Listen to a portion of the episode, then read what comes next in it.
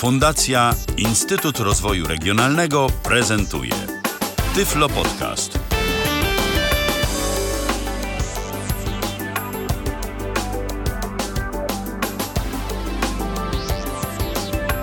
Minęła godzina 19, to jest Tyflo Radio www.tyflopodcast.net. Tam nas znajdziecie.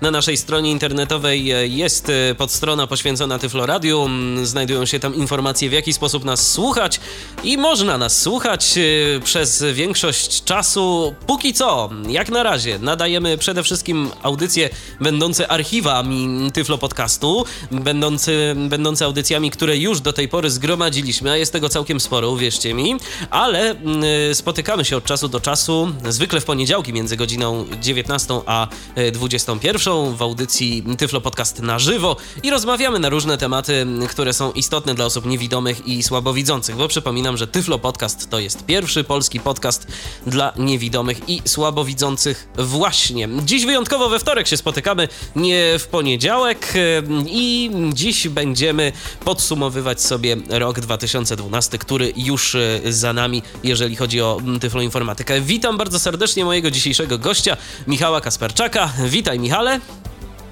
Dzień dobry, witam. Ja się nazywam Michał Dziwisz, y, tak jeszcze powiem i się przywitam y, z wszystkimi słuchaczami. Michale, jak oceniasz ten mijający, a właściwie miniony już rok y, pod względem tyfloinformatyki? Tak, mm, ja wiem, że takie pytania powinno się zadawać na mm, końcu, ale ja będąc przewrotnym zapytam cię od razu. Zaskoczyło cię coś jakoś tak, y, jakoś tak. Nie, to znaczy od kilku lat już yy, powiem w liczbie mnogiej, bo yy, kilka osób, z którymi, z którymi rozmawiałem, mówi mniej więcej to samo. Yy, obserwujemy taką tendencję, że aż tak bardzo nic spektakularnego się nie dzieje, co nie oznacza, że nie ma ciekawych rzeczy. Natomiast to wszystko jest, są to raczej już rzeczy, które są znane i jest to udoskonalanie tego, co już, y, tego, co już jakoś tam wcześniej się ukazało, tego, co już y, znaliśmy. Natomiast y, niemniej, o czym, o tym, o czym sobie powiemy przez te mm, najbliższe dwie godziny, sporo, sporo mniej lub bardziej istotnych rzeczy, jeśli chodzi o sprzęt i oprogramowanie przeznaczone dla osób niewidomych i słabowidzących, jednak w tym 2012 roku się, się wydarzyło w Polsce. Oczywiście, Choć że tak. nie są to spektakularne jakieś bardzo, bardzo nowości, może w ten sposób. Ale cały czas się dzieje. To nie jest tak, że się nic nie dzieje, proszę Państwa, dzieje się, a i owszem, e, zarówno w Polsce, jak i na świecie. I o tym dziś będziemy mówić. E, będziemy starali się podsumować specjalnie dla Was e, ten mijający już rok. No i mam nadzieję, że nam także w tym pomożecie, bo może o czymś zapomnimy.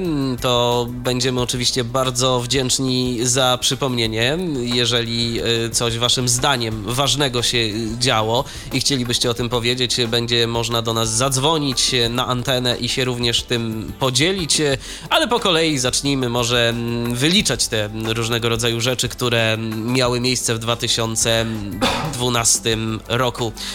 To był rok y, Androida, moim zdaniem. Nie wiem, Michale, czy się ze mną zgodzisz, ale, ale to był rok w Polsce szczególnie. Y, tak, w Polsce. Tak, nie chwaląc się za naszą rok...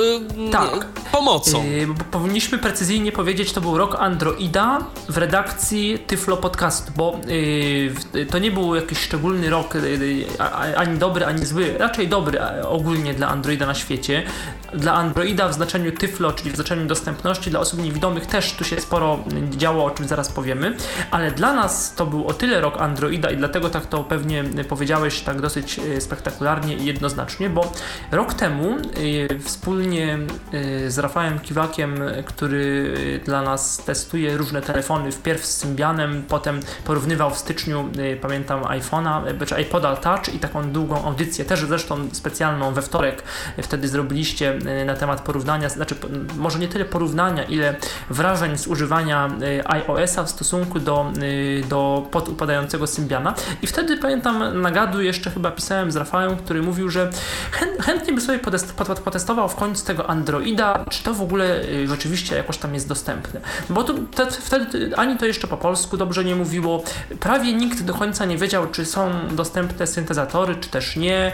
No coś tam się niby mówiło, że, że Acapella coś, że Iwona Software coś tam, Iwonę na Androida, ale tak właściwie poza jeszcze Jackiem Nowackim, który jednak troszkę widzi i na Tyflosie coś tam o swoich wrażeniach z Samsunga Galaxy, a przedtem z HTC któregoś, ta, nie, ta, z któregoś HTC, o, o którymś telefonie opowiadał, pisał, no to właściwie wśród niewidomych nikt się Androidem nie zajmował. No i udało się pozałatwiać telefony od różnych agencji PR-owskich, które wspierają marki, czy to HTC, czy to jeszcze wówczas Sony Ericsson, bo głównie te dwie i też Samsungi, bo te trzy marki testowaliśmy. No i zaczęły się y, testy Androida i y, szereg podcastów nie dla wszystkich łatwych, zdajemy sobie sprawę, podcastów trochę do siebie podobnych yy, Rafał, Rafał yy, nagrał.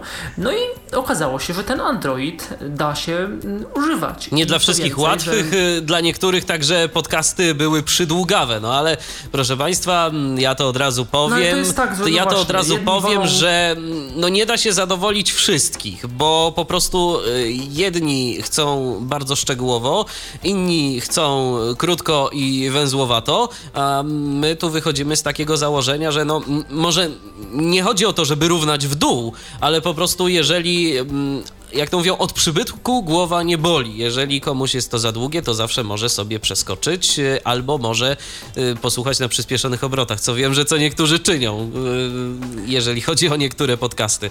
Ale no, staramy się jak najwięcej przemycać tych informacji w, w tych audycjach po to, żeby, no, jeżeli na przykład opisujemy właśnie jakiś telefon komórkowy, to jeżeli wyjmiemy to urządzenie z pudełka, to żebyśmy już od razu na starcie wiedzieli, czego się możemy spodziewać, jak to wygląda, gdzie się co znajduje, bo proszę mi wierzyć, nie dla wszystkich wszystko jest oczywiste. Oj tak, to, to, to, to, to, się z tym, to się z tym zgadzam. Niektórzy mówią, że i tak z tych pod, większości z tych podcastów nic nie rozumieją, więc no, no ja wiem, że można powiedzieć, że to nie jest dla takich osób, które nic nie wiedzą pewnie, bo i, bo i można powiedzieć, że da, i tak nie zrozumieją, ale też tak nie można, jednak, jednak, no jednak jest sporo osób nie, mniej wiedzących, nie śledzących rynku i o tym, o tym też trzeba, trzeba pamiętać, że taki podcast, y, że ktoś może tylko okazjonalnie sobie pojedynczego podcastu posłuchać y, na temat danego urządzenia, telefonu, niekoniecznie słuchając y, podcastów na żywo, niekoniecznie czytając czasopisma yy, i takie dla osób niewidomych i takie, i takie z ogólnego, ogólnego przeznaczenia komputerowe. No ale co z tym Androidem? Mi się okazało, że system jest całkiem dostępny i całkiem, yy, że w stosunkowo tani sposób, yy, szczególnie kiedy kupi się telefon od operatora, można ten system udźwiękowić. No i szczególnie kiedy zderzymy to z ceną iPhone'a. No właśnie, tak, tak. I że może to być takie coś pomiędzy. Trochę może gorsze, jeżeli chodzi o dostępność od iPhone'a, ale na pewno lepsze od Symbiana, bo integrujące się z, z kontem Google, e, oferujące szereg e, aplikacji, które jednak sporo ich działa i można je zainstalować. Wtedy jeszcze, teraz to już jest niestety y, robi się nieaktualne, ale wówczas okazało się, że jest kilka bardzo sensownych telefonów z klawiaturami, które to są takie dwa Sony Ericsson Xperia Mini Pro i Xperia Pro. I się okazało, że to są rewelacyjne telefony, bo mają i dotykowy ekran, i ładną klawiaturę QWERTY, i strzałki, i klawisze y, androidowe y, jako klawisze, a nie jako, nie jako dotykowe. Y, no ale się okazał potem problem, o czym też powiemy, że mm, te telefony nie, wspier nie wspierają nowszych wersji Androida. I się okazało, że są całkiem dobre syntezatory na Android. Jest Iwona, jest Iwona Maja, jest y, syntezator y, jest polski jeszcze y, S-Vox i też pojawiła się Acapella i że z takiego telefonu można całkiem, y, całkiem sensownie y, korzystać. No problemem potem, jak, y, problem potem, jak mówię, się, się, się pojawił. Aha, y, no i wówczas jeszcze to był Android 2, 3, mm, głównie dostępny w y, Polsce. I mm, tutaj z konfiguracją TalkBacka, czyli tego androidowego screenreadera, było znacznie więcej problemów niż, niż to ma miejsce teraz, bo trzeba było go sobie samemu doinstalować i tam skonfigurować. Dlatego mm, pojawiły się opinie, zresztą ja taką opinię też forsowałem, do pewnego stopnia forsuję, ale już znacznie, znacznie mniejszym stopniu, że warto kupić za 300 zł program firmy Code Factory Mobile Accessibility, który jest taką, nakład, taką nakładką bardzo sensowną, bo niektórzy mówią, że to jest bez sensu, że to jest tylko 10 aplikacji i nic poza tym. Nie, w telefonach, które miały, bo to jeszcze był ten problem, że w, te telefonach wtedy, które miały joystick, było, była, możliwe, było, była możliwa nawigacja i sterowanie całym właściwie system, systemem, nie tylko tymi 10 podstawowymi aplikacjami, które nam telefon umożliwiał. Do tego Mobile Accessibility oferował, był czymś w rodzaju launchera, czyli takiego, takiego ekranu głównego, które kiedyś też były niedostępne, a tutaj mieliśmy na wierzchu wszystkie te aplikacje od razu, od razu, do, nich, od razu do nich dostęp. Także na tamten czas do połowy zeszłego roku Mobile Accessibility no i był bardzo responsywny, synteza bardzo ładna, nuance vocalizer. I do połowy zeszłego roku to było bardzo sensowne rozwiązanie. No ale w Androidzie, y, co jest y, no z jednej strony plusem, że ten system ewoluuje i się zmienia, ale z drugiej strony jest to dla użytkowników bardzo, mm, bardzo nie, niekorzystne, bo yy, co nowa wersja systemu to nie wspiera sprzętu, który, który niedawno kupiliśmy, albo mniej go wspiera i to jest, to jest duży problem. Android ewoluuje i wersja 4.0 i 4.1 oferuje znacznie, znacznie lepsze funkcje dostępności.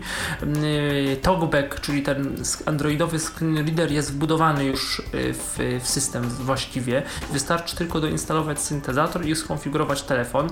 Znacznie ulepszone zostały gesty dotykowe, one się już yy, są porównywane do iPhone, yy, znaczy już są zbliżone do iOS-a może w ten sposób. Działa przeglądarka zarówno Firefox, jak i przeglądarka androidowa, czyli przez Firefox Sync albo przez Google można synchronizować, yy, synchronizować zakładki. Yy, co tam jeszcze? No ogólnie ten Android jest już znacznie bardziej, znacznie bardziej dostępny, natomiast yy, jeszcze tego, znaczy już teraz tego Androida 4.0 jest sporo, 4.1 jest znacznie mniej, a szkoda, bo 4.1 tu jest yy, jeszcze, to był większy skok niż 4.0, jeżeli chodzi o dostępność. A jak no myślisz, Michale, 4... jest szansa na to, że mm, tego Androida 4.1 będzie więcej w najbliższym czasie, czy raczej nie? Myślę, że pół na pół. I tak, i nie. A obawiam się, że niedługo. Rasowy cztery... polityk. Bo tak, bo, bo, bo tak z, z opisów, y, znaczy ja tego bardzo aż tak już nie śledzę, ale z, z tego co czytam w, taki, w Telepolis czy innych takich telefonicznych portalach, to sporo telefonów kończy na 4.0. No to pozostaje, mi, pozostaje mieć nadzieję, pozostaje mieć nadzieję, że po prostu przybędzie nam trochę nowego sprzętu, y, który no już no nie tak, będzie się zamykał który, na który, y, jakieś tam, sprzętu. nie wiem, stare Androidy, a jednak no tak, będą instalować od razu nowe. No tak, to, to pewnie będzie już ten nowy Android 4.2 i wtedy za pół roku będzie dopiero jakiś nowy sprzęt, bo niestety to jest często tak, że system się pojawia szybciej. Telefony, on najpierw jest na tych Nexusach, na tych wszystkich telefonach yy, takich tylko stricte googlowskich, albo od Samsunga, albo, albo od, od, od, Asusa tablet, czy od LG, zależnie kto taki telefon w danym roku powiedzmy produkuje z czystym Androidem, a dopiero potem operatorzy dostają te yy, jakby telefony brandowane marką operatora i, i, i, yy, i albo konkretną inną marką, na przykład właśnie jakieś HTC, już nie Nexus, y, Samsungi i tak dalej. I one y, wówczas dopiero później z opóźnieniem często mają te Androidy nowe.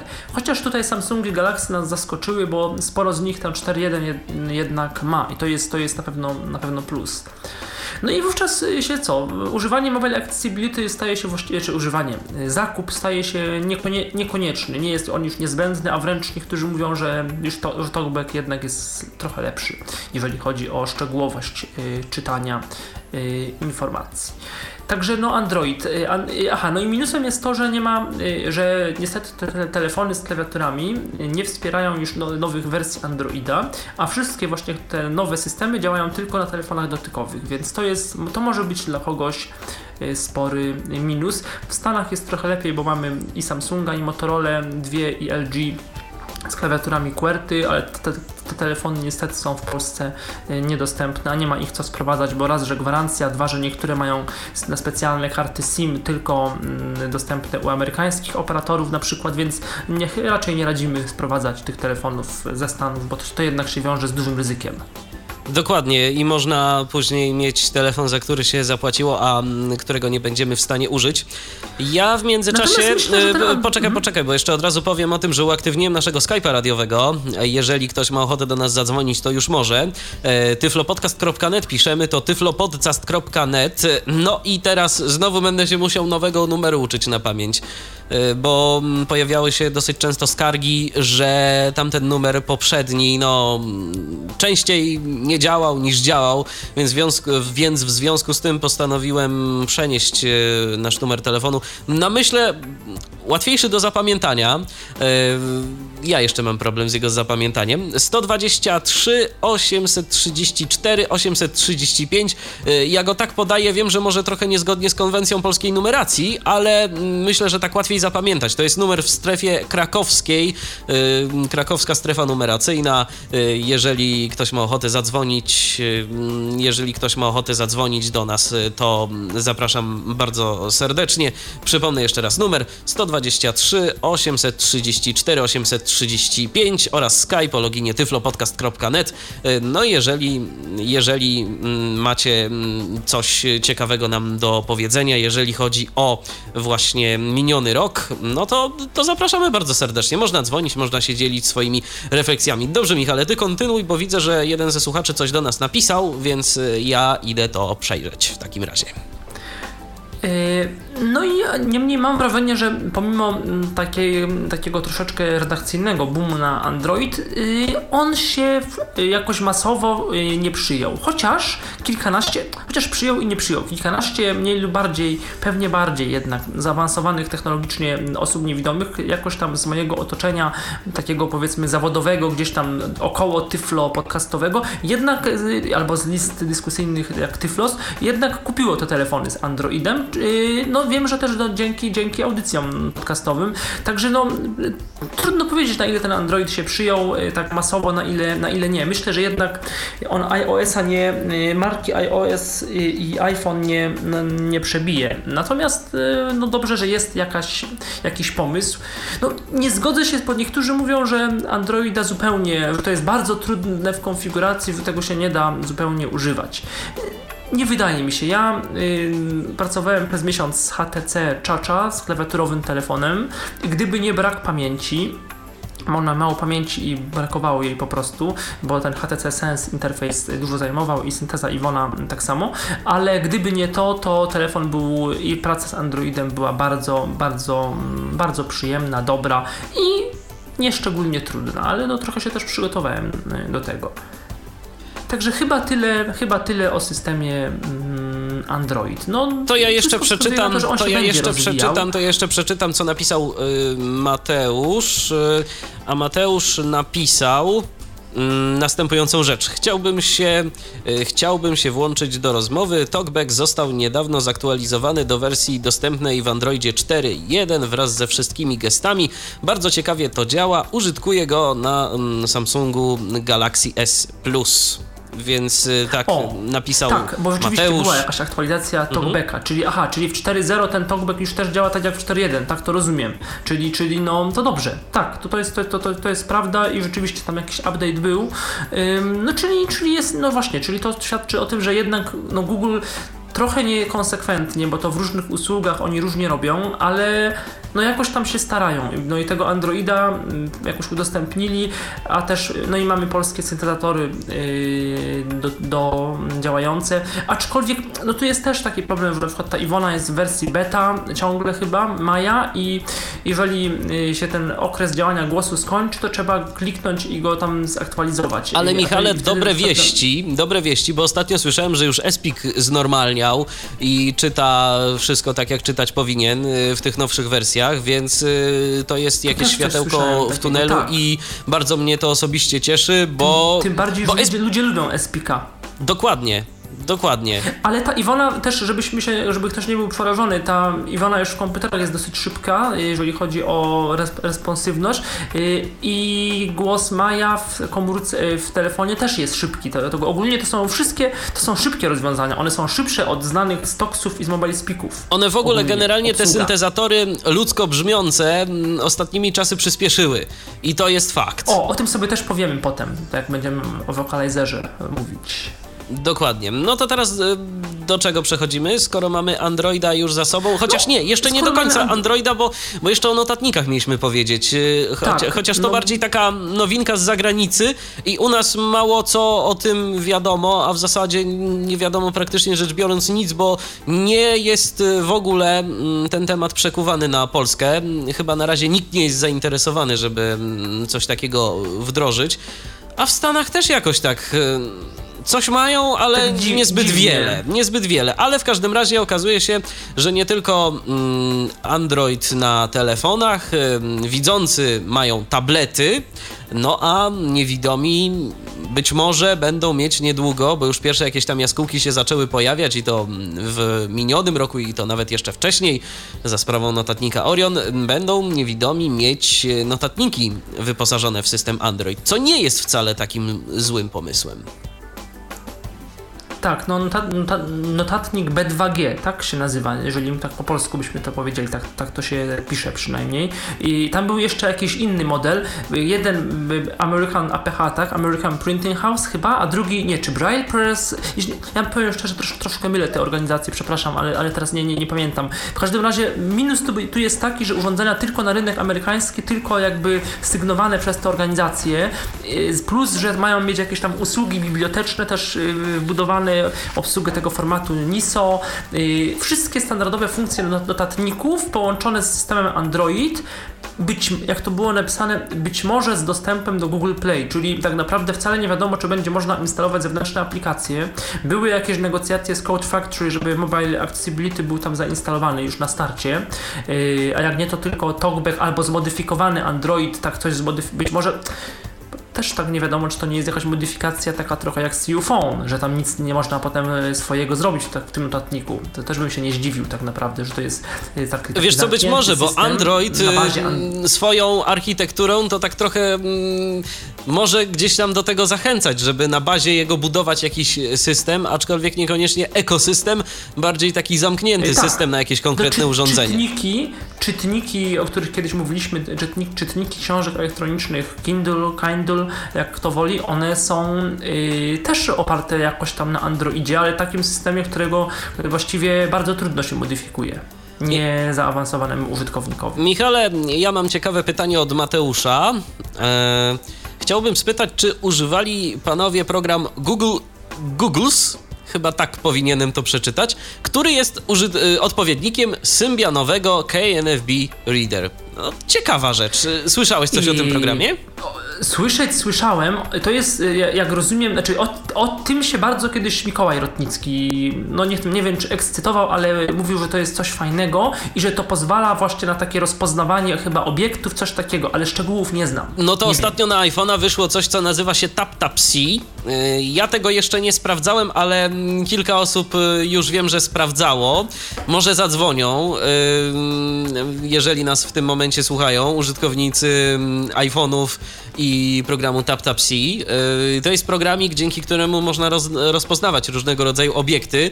Ja słyszałem, że tam ktoś siedzi i wpisuje te odpowiedzi. Tak trochę średnio chce mi się w to wierzyć, no ale być może, być To może. taka solona. Tak, trochę. taka solona, taka solona. Robisz zdjęcie jakiegoś obiektu, no i wysyłasz to zdjęcie, a tam albo człowiek, albo maszyna za pomocą jakiegoś przetwarzania chmurowego mm, No być może, nam, nie wiem.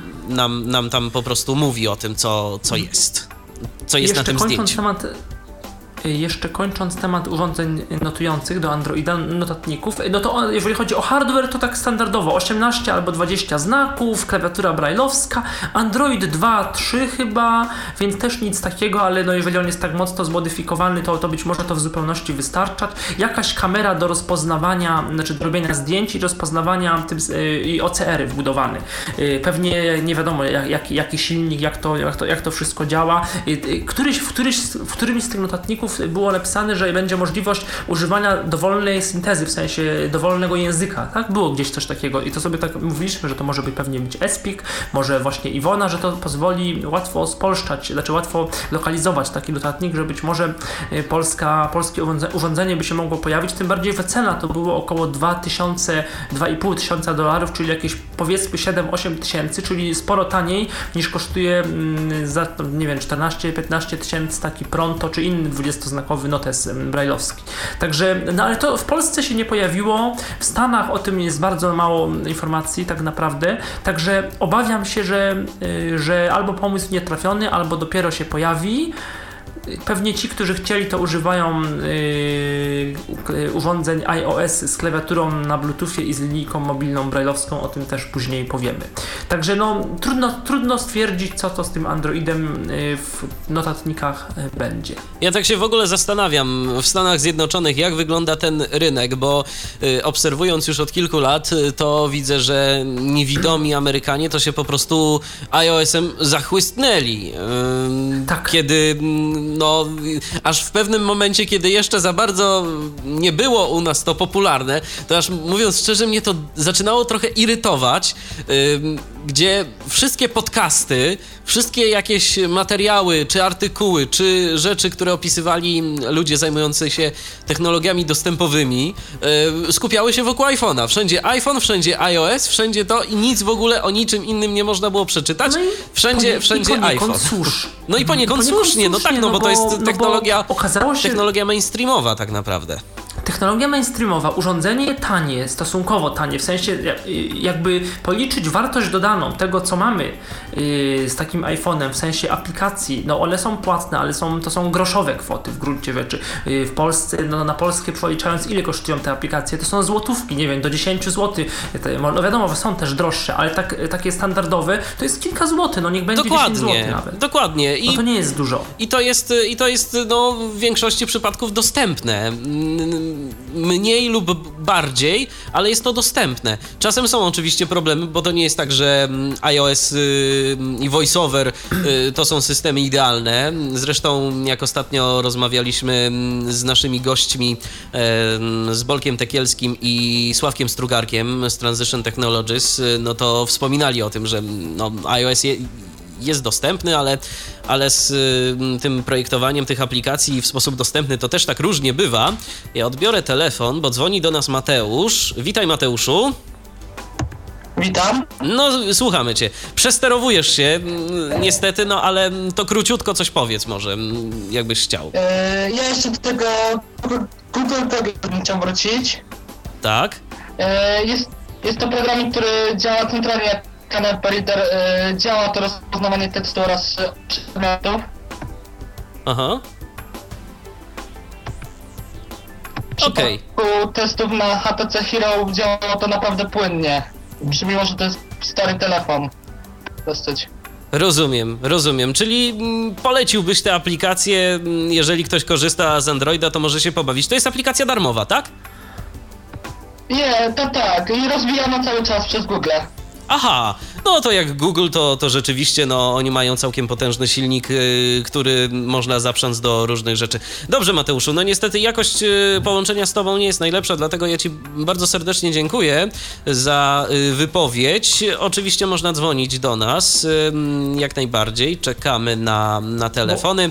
Y, Tyflo Podcast... Tym bardziej, że... Bo, Tyflopodcast.net to jest nasz y, login skype'owy. Jeżeli ktoś ma ochotę, to może oczywiście zadzwonić. Bo Google, tak w ogóle, ona ma jakiegoś OCR-a chyba w tym Google Docs, czy ja coś mylę? Tam coś było takiego. Tylko ja tak, powiem, tak. W Google, Docs, to... w Google Docs od pewnego czasu pliki PDF y, są OCR-owane i mogą być przeszukiwane, więc, y, więc rzeczywiście jest taka, jest taka opcja. Ja jeszcze y, tak powiem a propos różnych rzeczy co do iPhone'a, bo to też taką ciekawostkę mogę powiedzieć.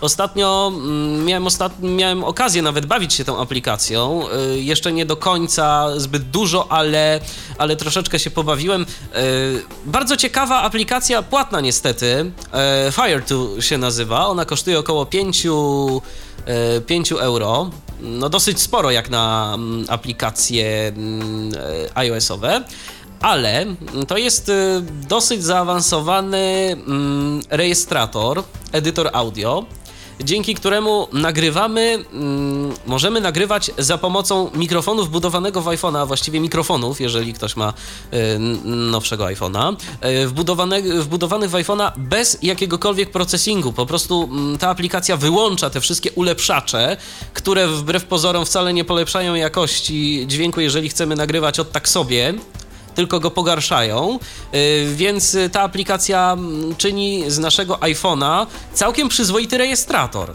Mm, to tak jeszcze a propos urządzeń, jakie, możemy, jakie może nam iPhone zastąpić. Mhm. A przyzwoity to znaczy yy, tak klasy, nie wiem, jakiegoś można, można by na tym podcast nagrywać? Oczywiście, znaczy, oczywiście. Zaakcepta byś tak, zaakceptował tak, jako... Tak. No, ja powiem tak, ja, ja tylko słyszałem w, pod, y, w, w Tyflo podcaście, jak dzwonili podcasty o adaptacji ze Stowarzyszenia y, Wrocławskiego Twoje nowe możliwości. Ludzie tam, którzy byli gośćmi, użyli, mówili z iPhone'a czy z iPada, z, z urządzenia iOS. Magda Szyszka kiedyś też mówiła z iPhone'a. Generalnie no to, to jest to, to się ładnie słyszy. Z tych urządzeń się naprawdę, to, to one mają przyzwoite mikrofony. Dokładnie. Tak jak na taki sprzęt mas, e, masowy. Jeszcze Apple komputery też. Także, także, no, także miło, miło. Aha, i, i, on nagrywa i gdzie to potem zapisuje? U siebie w pamięci, czy gdzieś może wysłać to na jakąś chmurę typu Dropbox, SoundCloud, coś takiego? Jak tak, to, integruje, się, integruje się z tego co wiem z Dropboxem i z SoundCloudem. O. Mhm no to, to, to, to miło. To, to, to jest szczególnie, szczególnie, szczególnie że to właśnie z Dropboxem jakby szczególnie miło, bo SoundCloud jest troszeczkę mniej. Tam jest jakiś program niby na PC, do, znaczy na, na, pod Windowsa do obsługi SoundClouda, ale jeszcze go nie, nie, test, nie testowałem. Yy, natomiast jeżeli mówimy o yy, iPhone'ie, yy, to yy, chyba to, o, o, Androida już skończyliśmy chyba, tak? Rozumiem, yy, tak, że już o tak. Androidzie chyba wszystko. Tak, no to jeżeli chodzi o iOS, to ja tobie pewnie oddam głos, bo no ty jesteś czynnym użytkownikiem, to może opowiedzmy co w iOSie w tym roku, jeżeli chodzi o dostępność? No przede wszystkim doczekaliśmy się e, skrótów brajlowskich, e, to znaczy w ogóle prawidłowego, prawidłowego wyświetlania polskich znaków, może w ten sposób powiem. W Braille. Dokładnie, dokładnie, w końcu. W końcu doczekaliśmy się wyświetlania mm, znaków e, brajlowskich. No i to jest taka najbardziej istotna rzecz. Z linijkami brajlowskimi mm, może to działać, y, można z tego korzystać. I to działać generalnie dobrze. W ogóle to jest nowy taki trend y, na rynku. Y, znaczy nowy. On się, on jakby się uma... Ten, ta, to, to, to zjawisko ciągle się, ciągle, ciągle gdzieś tam się umacnia. I mm, linijki brajlowskie są coraz no, w pewnym sensie coraz bardziej popularne. Są coraz tańsze, w Polsce na pewno, jakoś tam coraz bardziej popularne i to również te małe mobilne linijki, kilkunastoznakowe, jak Braille Pen, jak Esys mniejszy, jak Braille Connect, czy, czy, czy, czy, czy Y, mniejszy, mały fokus, ale też, też duży, duże linijki, 40-znakowy fokus, Brailleant 40-znakowy i Braille Edge. I te linijki dobrze, nie dosyć, że staniały, bo kosztują około od 11 do 14 tysięcy, y, zależnie od modelu, przy czym kilka lat temu to było od 16-17 tysięcy wzwyż. Oczywiście inne modele mniej funkcjonalne, ale no, jednak y, ten skok jakościowy na korzyść urządzeń brajlowskich, a zarazem spadek ich ceny, to jest, y, no, to jest rzecz w tym może nie tyle w tym roku, ale w najbliższych latach zauważalna. Nie tylko w Polsce, bo to też na świecie tak się, tak się stało, ale w Polsce to, to ma, jest o tyle wymowne, że aktywny samorząd, program Aktywny Samorząd wymusił spadek tych cen, o, o czym, też, o czym też powiemy.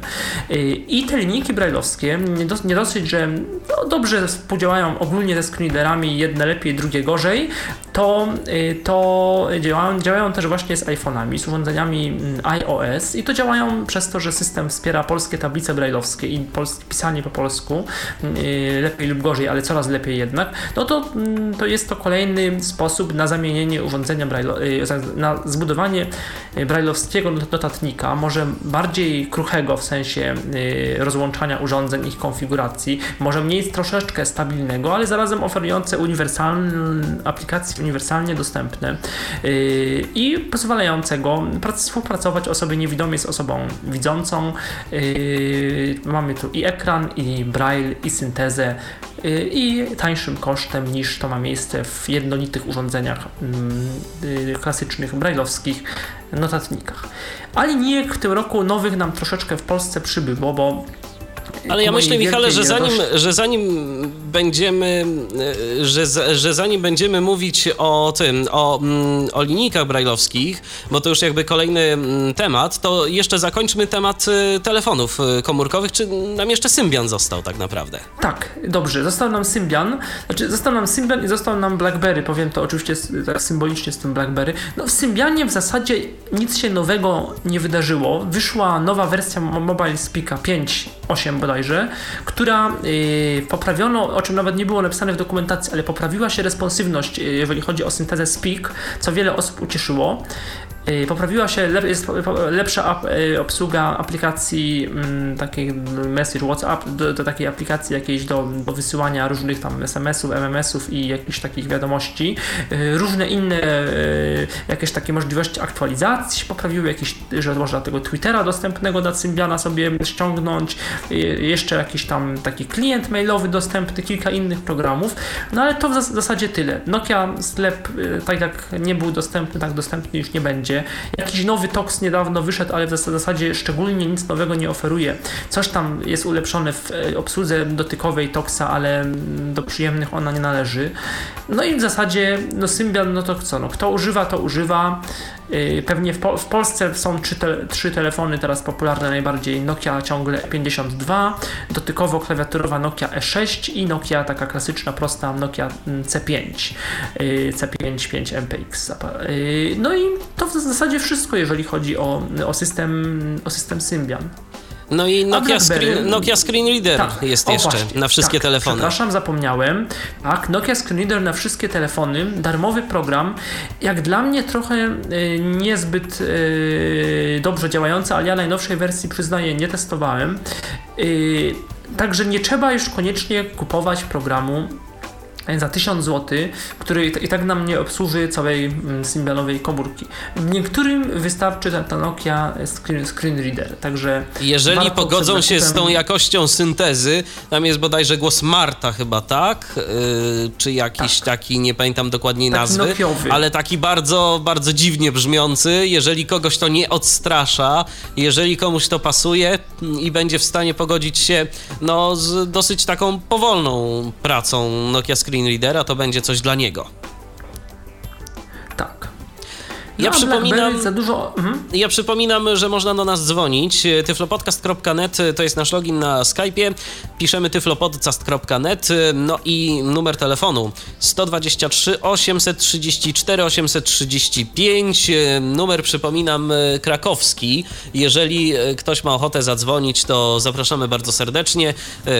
Powinno to już działać zdecydowanie lepiej niż ten poprzedni, niż ten poprzedni numer. No to tak kończąc temat komórek, to właśnie jeszcze o BlackBerry wspomnijmy coś.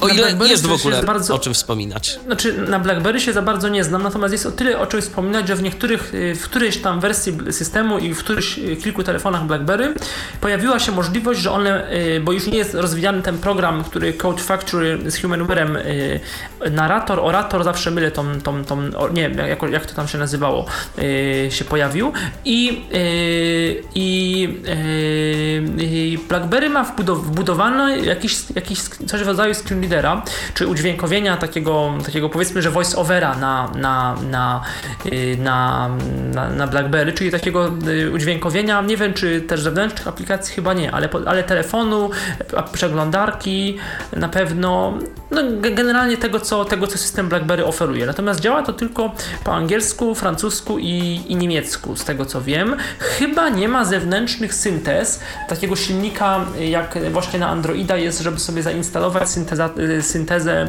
y, zewnętrzną, jakąś, jakąś typu ESPIC albo właśnie coś innego, co by mogło mówić po, po polsku.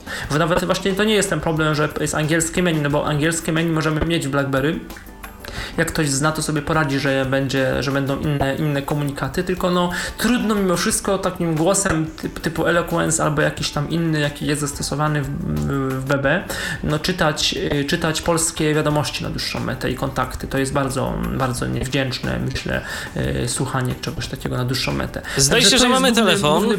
Zdaje się, że mamy telefon, to spróbujmy odebrać. Halo? Halo, witam. Witamy. Kto jest z nami? E, Mateusz. Witaj Mateuszu, słuchamy. E, ja jeszcze tutaj próbowałem, e, chciałem się zapytać odnośnie, czy słychać coś odnośnie udźwiękowienia Windows Phone? Michale, czy ty coś wiesz na ten temat? Bo ja szczerze mówiąc nie i nie zanosi się na to, żebyśmy coś wiedzieli. Tak, wydaje mi się, że y, nic. Microsoft coś tam pisze o, o, dostępności szeroko rozumianej i jakoś tam się starają, ale to nie, y, nic nie słychać, żeby był screen reader y, na Windows Phone w chwili obecnej. W nowym Windows Phone 8, skądinąd, o którym są dobre opinie, ogólnie ten Windows Phone to jest taki niegłupi system, znaczy taki tak wizualnie i tak pod kątem zwykłego użytkownika. Natomiast nic niestety się na udźwiękowienie nie zanosi. No obecnie Paweł Zadrożny testuje dla nas y, Nokia Lumie 820 y, z Windows Phone'em i e, no, jego głównie interesują kwestie związane z kolorami, z wysokim kontrastem. E, ogólnie jest bardzo zadowolony, no, jeżeli tak mówię dla osoby słabowidzącej. E, nawet mi powiedział, że to najlepszy smartfon, jaki do tej pory miał. Natomiast też jest problem, bo na przykład ten Internet Explorer mobilny coś tam też ma z kolorami, że czegoś tam się nie da odwrócić na przykład, więc też nie jest tak idealnie, no ale, ale i tak mu się ogólnie podoba. No, będziemy o tym też szerzej pisać na, na pewno na łamach naszego portalu. Także reasumując, nie, w chwili obecnej Windows Phone nie jest udźwiękowiony, nic tam nie wiadomo, żeby był, żeby były takie plany, przynajmniej takie jawne, nic, nic, nic się o tym nie pisze. Mateuszu, jeszcze jakieś no. pytanie? E, tak, ja jeszcze chciałbym się zapytać, czy, czy jest jakiekolwiek udźwiękowienie na Linuxa? No, udźwiękowień na Linuxa to jest całkiem sporo. Mm, e, przede wszystkim e, jeżeli chodzi o konsolę, e, bo tam, tam jest troszeczkę różnego rodzaju programów, chociażby SpeakUp, chociażby Jazr, i jeszcze myślę, że coś by się znalazło. Natomiast, natomiast jeżeli chodzi o jeżeli chodzi o graficzny interfejs, o Gnoma, to jest tylko jeden screen reader, mianowicie Orca. Także tam e, niestety zbyt wielkiego wyboru nie ma. Ale no ogólnie Linuxa da się używać, jeżeli się chce, jeżeli ma się troszeczkę samozaparcia, to, to spokojnie się da. Możesz chociażby skorzystać z dystrybucji Linux, y, takiej specjalnie przygotowanej dla osób y, niewidomych, z myślą o osobach niewidomych y, można skorzystać. Możesz sobie potestować na przykład taką mm, tak zwane live CD, czyli bez instalacji uruchamiasz z tego komputer i korzystasz i testujesz. Jeszcze mam jedno pytanie do panów co do tych nawigatorów, jeżeli chodzi o na iOS-a, to już kiedyś był poruszony temat, chodzi mi dokładnie o nawigację pieszą. Na iOS-a bądź Androida. No tego mm, troszeczkę jest. Na iOS-a mamy chociażby Move Assistanta, mamy Ariadne, GPS. Y, jeżeli chodzi o Androida to szczerze mówiąc nie wiem. Michale, może ty rzucisz nazwami jakichś programów? nie wiem to dokładnie. Są jakieś programy czeskie, jakiś Talking GPS i coś tam jeszcze, ale to nie są takie coś tam, znaczy to jakoś tam działa w oparciu bardziej o mapy Google niż o swoje punkty, także tu chyba jeszcze to nie jest takie idealne, takie powiedzmy dopracowane y, jak, jak y, właśnie w iOSie to było albo w Symbianie. Y, być może są, nie wiem, nie wiem czy te Sendero czegoś tam na Androida nie wypuszczało, ale te, tego nie jestem pewien. Ale także nie, powiem szczerze tak na temat nawigacji w Androidzie są, jest coś, ale to chyba nie są rozwiązania tak takie, które mogłyby zadowolić osoby mm, pewnie się poruszające i chcące y, rzeczywiście tak dobrze z tych GPS-ów y, korzystać. Tak mi się przynajmniej y, wydaje. Aha. Jeszcze jakieś pytanie, Mateuszu? E, już ostatnie. Ja chciałem tylko jeszcze e, poprosić o wyrażenie swojej opinii co do programu na Androida Google Walkie Talkie. No to by musiał ktoś się wypowiedzieć z androidowych użytkowników, bo ja jestem użytkownikiem iOS-a, szczerze mówiąc. Ty, Michale, korzystając z HTC Czacza, zetknąłeś się z tymi aplikacjami? Powiem szczerze, nie. Tej, te, nie, nie, nie, nie. Nic mi ta nazwa nie mówi, także niestety nie mogę pomóc w tej chwili. Nawigacja piesza. Aha, no to wiesz co, to Mateuszu, ja proponuję, żebyśmy poczekali, po prostu może ktoś do nas zadzwoni i może ktoś y, powie co nieco na ten temat, może ktoś bardziej biegły y, w Androidzie i używający na co dzień tego systemu. A póki co w takim razie dziękuję Ci bardzo serdecznie za telefon. Pozdrawiam, do usłyszenia. Dziękuję. Czekamy oczywiście na kolejne telefony. tyflopodcast.net to jest nasz e, skype'owy login, a jeżeli, jeżeli chodzi o telefon to 123 834 835. Można do nas dzwonić, no i można yy, komentować to, co waszym zdaniem ciekawego działo się w roku minionym, w roku 2012, jeżeli chodzi o tyflo informatykę.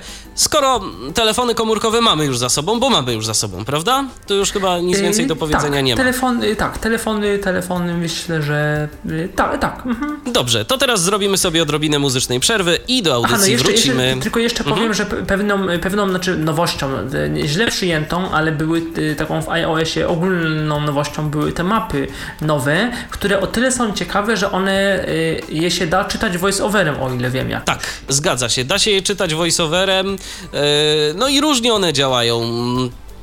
Powiem szczerze, że da się na nich y, trochę rzeczy znaleźć. One może nie są bardzo aktualne, y, jeżeli chodzi o wszystkie miejsca, ale da się, da się znaleźć i to nie jest tak, że one są zupełnie, zupełnie bezużyteczne, więc y, można z tych map korzystać. No i też, ale nie wiem czy to w zeszłym roku, czy w tym roku, Dragon na iOS-a, to już głosowe, znaczy nie miałem na myśli Siri, tylko Dragon w sensie głosowego dyktowania po polsku. Czy to już było wcześniej?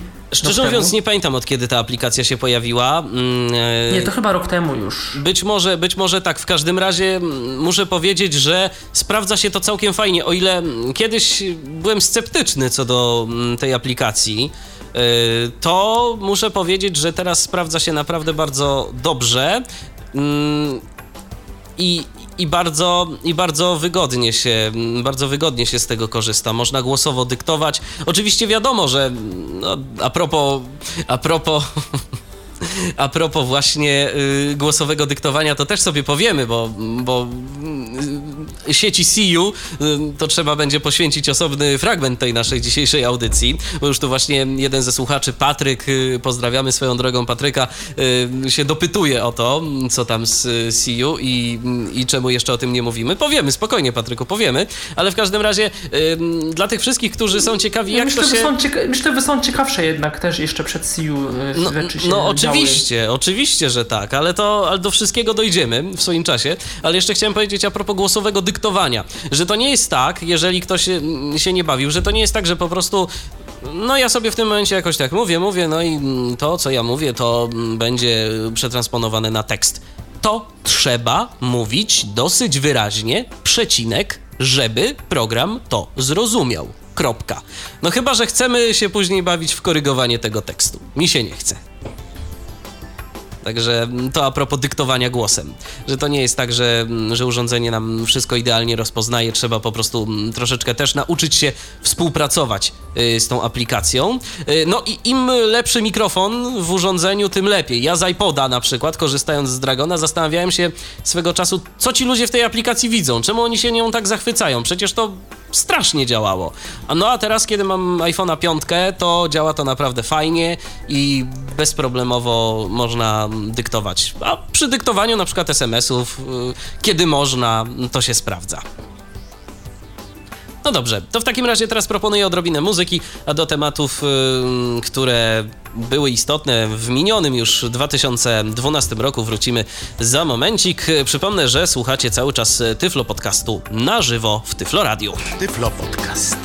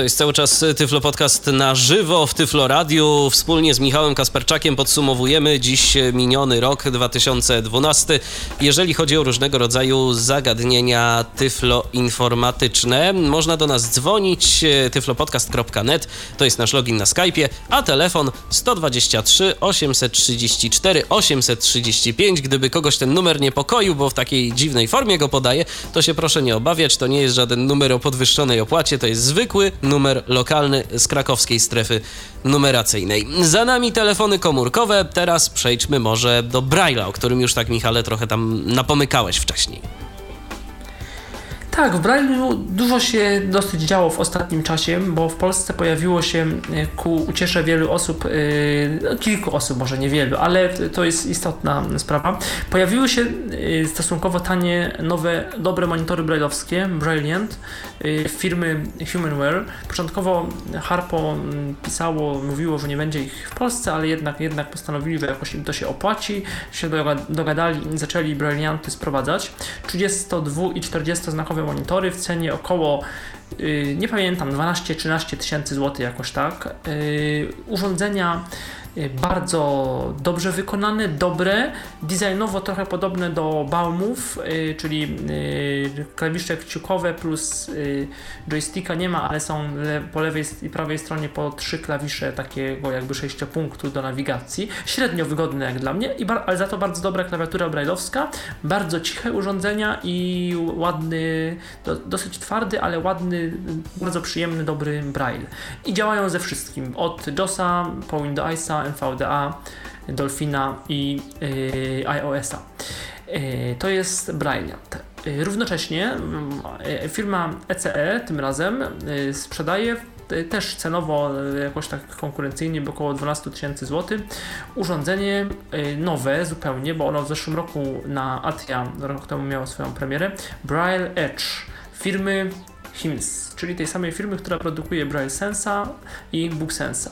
Urządzenie tak samo, takie same sygnały wydaje, wszystko to samo co w BookSensie, plastik ten sam, yy, klawiatura taka braille sensowa, obok yy, klawiatury brailleowskiej gdzieś tam poniżej po 4, 8 klawiszy funkcyjnych typu Ctrl, Alt, Menu Start i tak dalej, takich Windowsowych.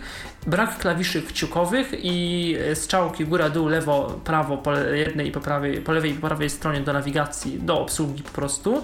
Szkoda, że pomiędzy nimi Entera nie ma takiego joysticka, znaczy czegoś takiego, żeby yy, wcisnąć po prostu, bo aż, aż się prosi prosi. Y, urządzenie też bardzo ciche, jeżeli chodzi o Braille'a, bardzo ładny Braille.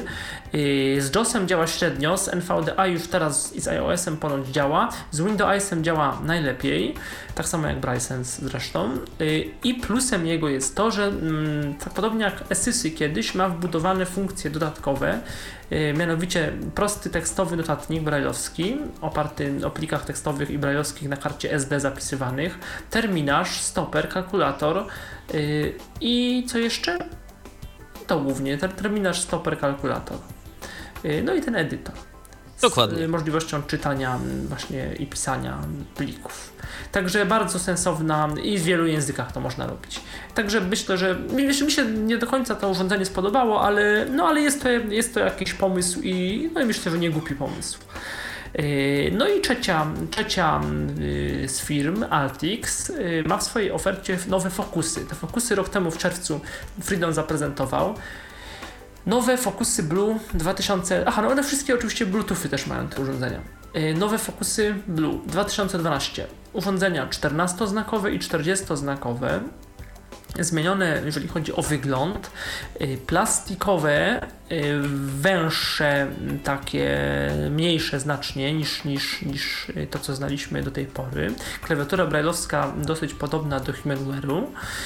8 y, klawiszy kciukowych o różnej fakturze do przewijania zawartości monitora, do sterowania, no do, generalnie one, znaczy one w JOSie najbardziej wyczujemy, docenimy ich potencjał i takie dwubiegunowe klawisze z lewej i prawej strony do przodu i do tyłu yy, przewijające tekst i nad nimi klawisz yy, zmiany, on tak głośno niestety chodzi, klawisz zmiany trybu, czy głośno działa, yy, klawisz zmiany trybu pracy to też w JOSie, yy, czy przewija, czytanie yy, akapitami, zdaniami, yy, długością, yy, liniami i długością monitora, 40 mm, znaków monitora albo 14 znaków monitora brailleowskiego. O tych monitorach w ogóle oczywiście... swego czasu myślę, że nagramy jakiś podcast, bo trzeba powiedzieć, że obaj się skusiliśmy na fokusy.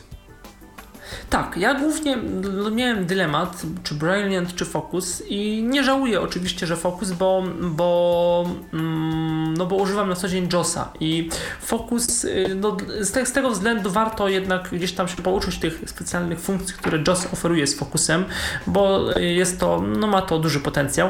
Y, no teraz, tak mówiłem, tych kółek nawigacyjnych nie ma, są, są właśnie klawisze, y, ale no nie żałuję, natomiast spotkałem się z opinią, na, Y, która okazała się niestety prawdziwa, że fokus jest źle czy kiepsko wykonany i ma znacznie gorszy braille. I rzeczywiście jest to y, prawda. Y, fokus ma, jest po, po, po, po, pierwsze o wiele głośniej wyświetla Braille'a niż te inne monitory. On, on, ma regulowaną twardość, być może mam zbyt mocny ten Braille. Muszę A próbowałeś przestawiać? Ale... No tak z ciekawości. Jeszcze nie, jeszcze nie. Bo ja się bawiłem i powiem ci, że jest różnica i to dosyć, e, dosyć myślę, że znaczna, no jeżeli ustawisz ten braille na 100%, a na najmniejszą wartość. No te pośrednie no ja też gdzieś tam są widoczne. I wyczuwalne i słyszalne. Mhm. a czy z najmniejszą wartością nie jest ten w stosunku do Edge'a? Czy pamiętasz? Bo mnie, mnie kiedyś raziło, że ten, ten najmniejsza, najmniejszy braille w fokusie jest taki za miękki. No bo on jest miękki, on jest bardzo miękki. Aż przesadnie. Aż przesadnie, trochę. tak, tak. Można odnieść wrażenie, że po prostu te punkty zaraz nam się zapadną do środka. Y, ten braille jest taki bardzo miękki. Mhm. A z kolei a, a w Edge'u no był braille naprawdę solidny, twardy, yy, a zarazem taki przyjemny, a był bardzo cichy. To w ogóle porównać się tego nie da. No i... Także jeżeli ktoś... No i wykonanie Focusa, no to jest najgorsze. BookSense był... E, BookSense. E, Braille Edge był plastikowy, ale taki w miarę solidny. Humanware y, Brilliant, metalowy, taki metalowy albo w dużej części metalowy, y, naprawdę solidny, dobrze wykonany, bardzo dobrze spasowany, nic nie skrzypi, nic nie czeszczy.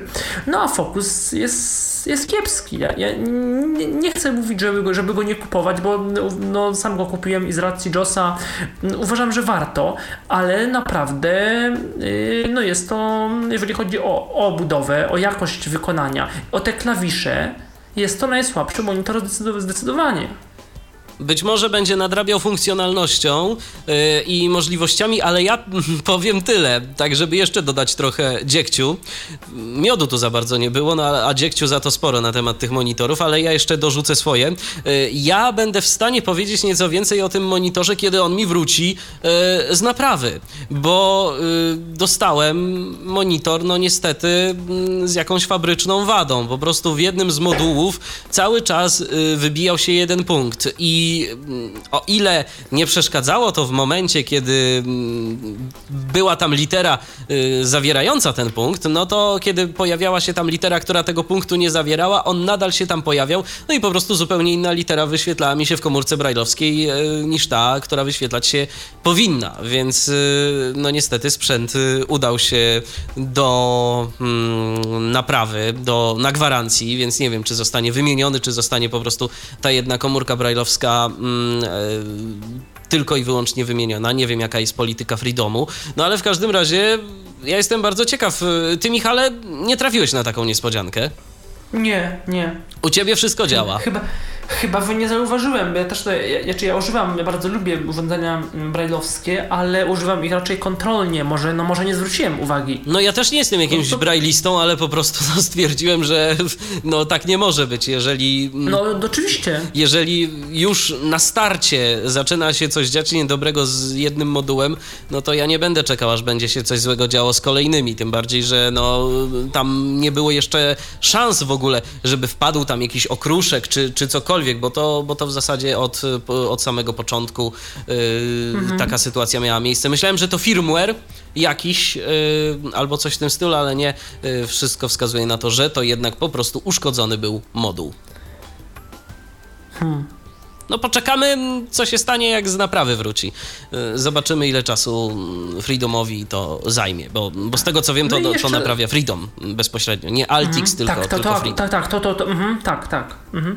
Y, I no jeszcze można powiedzieć, że to, no cieszy na pewno to, że mamy y, cenowo porównywalne trzy różne, różniące się od siebie, ale każdy w swojej klasie ma coś do zaoferowania, bo Brilliant dobrą jakość wykonania i uniwersalność, Focus dobrą pracę i dobre funkcje z, z JOSem, natomiast Braille Edge dobrą pracę z Windowsem i wbudowany notat, notatnik.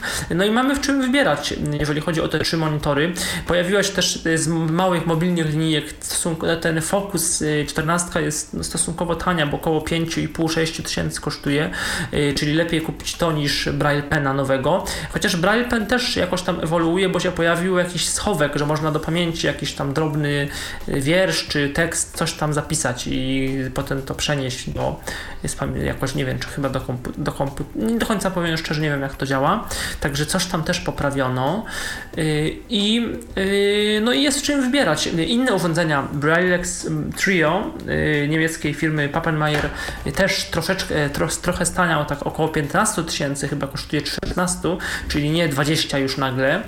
Yy, i techy też trochę staniały, także yy, no także chociaż to już są drogie rozwiązania na ten yy, braille, ten braille, braille interaktywny, no ale, ale też są takie możliwości i z jednej strony się mówi, że Braille umiera, wynik tego Braille'a nie używa. I co pewnie jest e, prawdą, że szczególnie osoby mm, ociemniałe e, no, tego Braille'a nie potrzebują używać. I z pewnego punktu widzenia, widzenia jest to zrozumiałe. W obliczu tanich dyktafonów, urządzeń udźwiękowionych, e, wszelakich jest, no jest to jakoś tam, jest to jakoś tam pewnie normalne, ale na przykład na Recha bardzo dużo ludzi jednak urządzenia brailleowskie oglądało różnych ludzi. Także, no także jakieś zainteresowanie tym Braillem ciągle jest i w obliczu właśnie iOS-a i aplikacji iPhone'owych mobilnych myślę, że to rośnie. Oczywiście, że tak, bo, bo, bo ten Braille jest jednak y, istotny. Może nie każdy będzie czytał nie wiem, czy książki, czy, czy coś podobnego tak, za pomocą mhm. Braille'a, ale tak jak ty, Michale, mówiłeś, kontrolnie chociażby, no to się przydaje, żeby coś sprawdzić, zobaczyć, jak coś jest napisane, jak... Jest e, na przykład jakaś interpunkcja gdzieś tam, czy na przykład jeżeli zajmujemy się pisaniem jakichś programów, jakichś skryptów, e, tam jest ważny każdy znak. Warto mieć to czasem pod palcami i to sprawdzać. Ale wiesz, jeszcze taka refleksja mi się nasuwa a propos Braille'a. Zawsze mm, pojawiały się takie głosy, dlaczego te monitory są takie drogie? Czemu to tak? Że w zasadzie tu polskie firmy no praktycznie niewiele na tym zarabiają. A zobacz, jak się pojawił aktywny samorząd, nagle staniało. Nagle się potrafili, co niektórzy przynajmniej dostosować.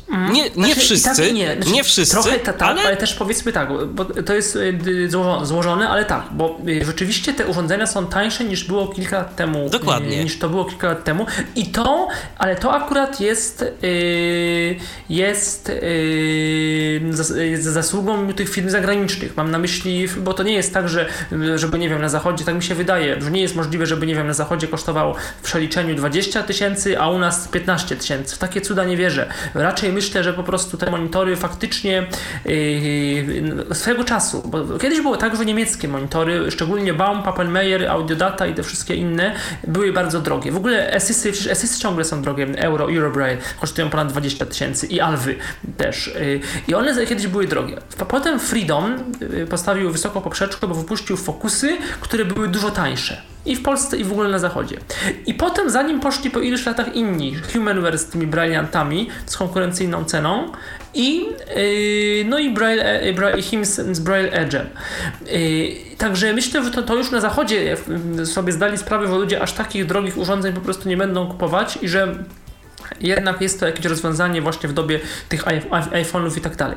Ale, mnie, ale to, co ewidentnie w Polsce się wydarzyło, to owszem, dobre wynegocjowanie cen e, na polskim rynku przez te wszystkie firmy, bo, bo dobrze wiedzie, wie, oni te firmy wiedziały, że nikt inaczej im nie kupi tego, jak będzie miał więcej dofinansowania płacić w programie Aktywny Samorząd, ale na przykład taki Braille Edge, e, taki Braille Lino firmy Handtech, dystrybutor Madison, nagle staniał o 1000 zł czy tam o ileś. Y, taki, taki, y, tak samo, y, tak samo przecież właśnie Braillex Trio, który tam do, o, ich, o nawet o kilka tysięcy się coś też tam udało. Także i to już jest zasługa ewidentnie pod aktywny samorząd i tych firm zagranicznych, które jakby uległy no, pod naporem dystrybutorów, którzy pewnie powiedzieli, że po prostu nikt im, nikt im tego nie kupi. Bo nie myślę, żeby aż takie marże na tym mieli akurat dystrybu- y, jeżeli chodzi o urządzenia braille'owskie. No szczerze mówiąc, y, to ciężko powiedzieć. Trzeba by było prześledzić cenniki firm y, zagranicznych ja to śledziłem, i odjąć, te, i, i odjąć troszeczkę, no i odjąć troszeczkę, no bo wiadomo, że mm,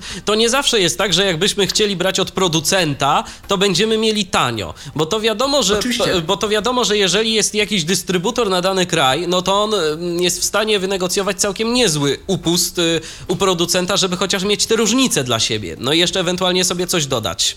Więc, yy, tak to, więc tak to wygląda. Ale dobrze, że te urządzenia tanieją, bo po prostu no, Braille jednak yy, Braille się przydaje. Może nie przydaje się każdemu i może nie przydaje się zawsze, bo ja nie mówię, że na przykład właśnie w tym momencie, yy, skoro mam linijkę brailleowską, to ja już teraz będę się przesiadał tylko i wyłącznie na Braille'a, bo po prostu no, dla mnie to by była nieefektywna mm, forma pracy z komputerem.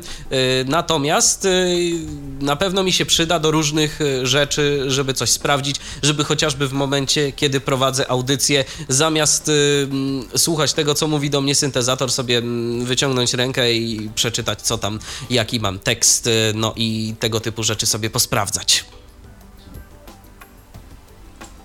Dobrze, to teraz no proponuję, abyśmy.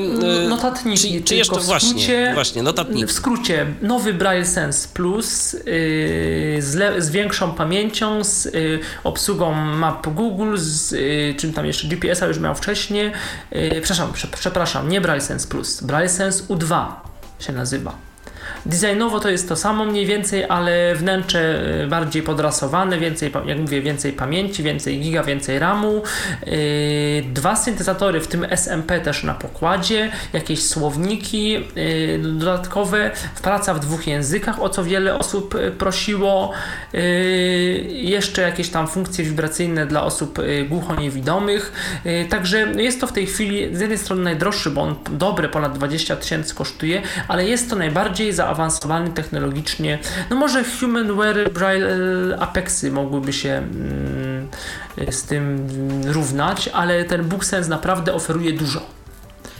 Okay. Pytanie, czy rzeczywiście jest to cena adekwatna do możliwości jakby porównać, nie wiem, Ultrabooka z linijką brajlowską, no ale to taki temat trochę... Kiedyś o tych notatnikach osobno będzie może warto, nawet nie przy okazji właśnie urządzeń brajlowskich, ale tej idei notatnika yy, się zrobić, myślę, jakąś audycję taką właśnie yy, za i przeciw, bo to no jest to specyficzne, znaczy dużo ludzi jednak odchodzi od notatników, bo nie spełniają ich, yy, ich tego, co ich, ich oczekiwań, a cena jest ogrom, bardzo wysoka, ale jednak sporo osób uważa, tak trochę jak w tych GPS-ach zewnętrznych typu nawigator, że zewnętrzne urządzenie, które po włączeniu od razu działa i przez 15 godzin oferuje pełne wsparcie tam dla syntezy, dla braille'a, dla notowania, no to, że iPhone na to nigdy, nigdy nie pozwoli i że ta, że ta cena yy, jest adekwatna do jednak y, stabilności y, takiego rozwiązania.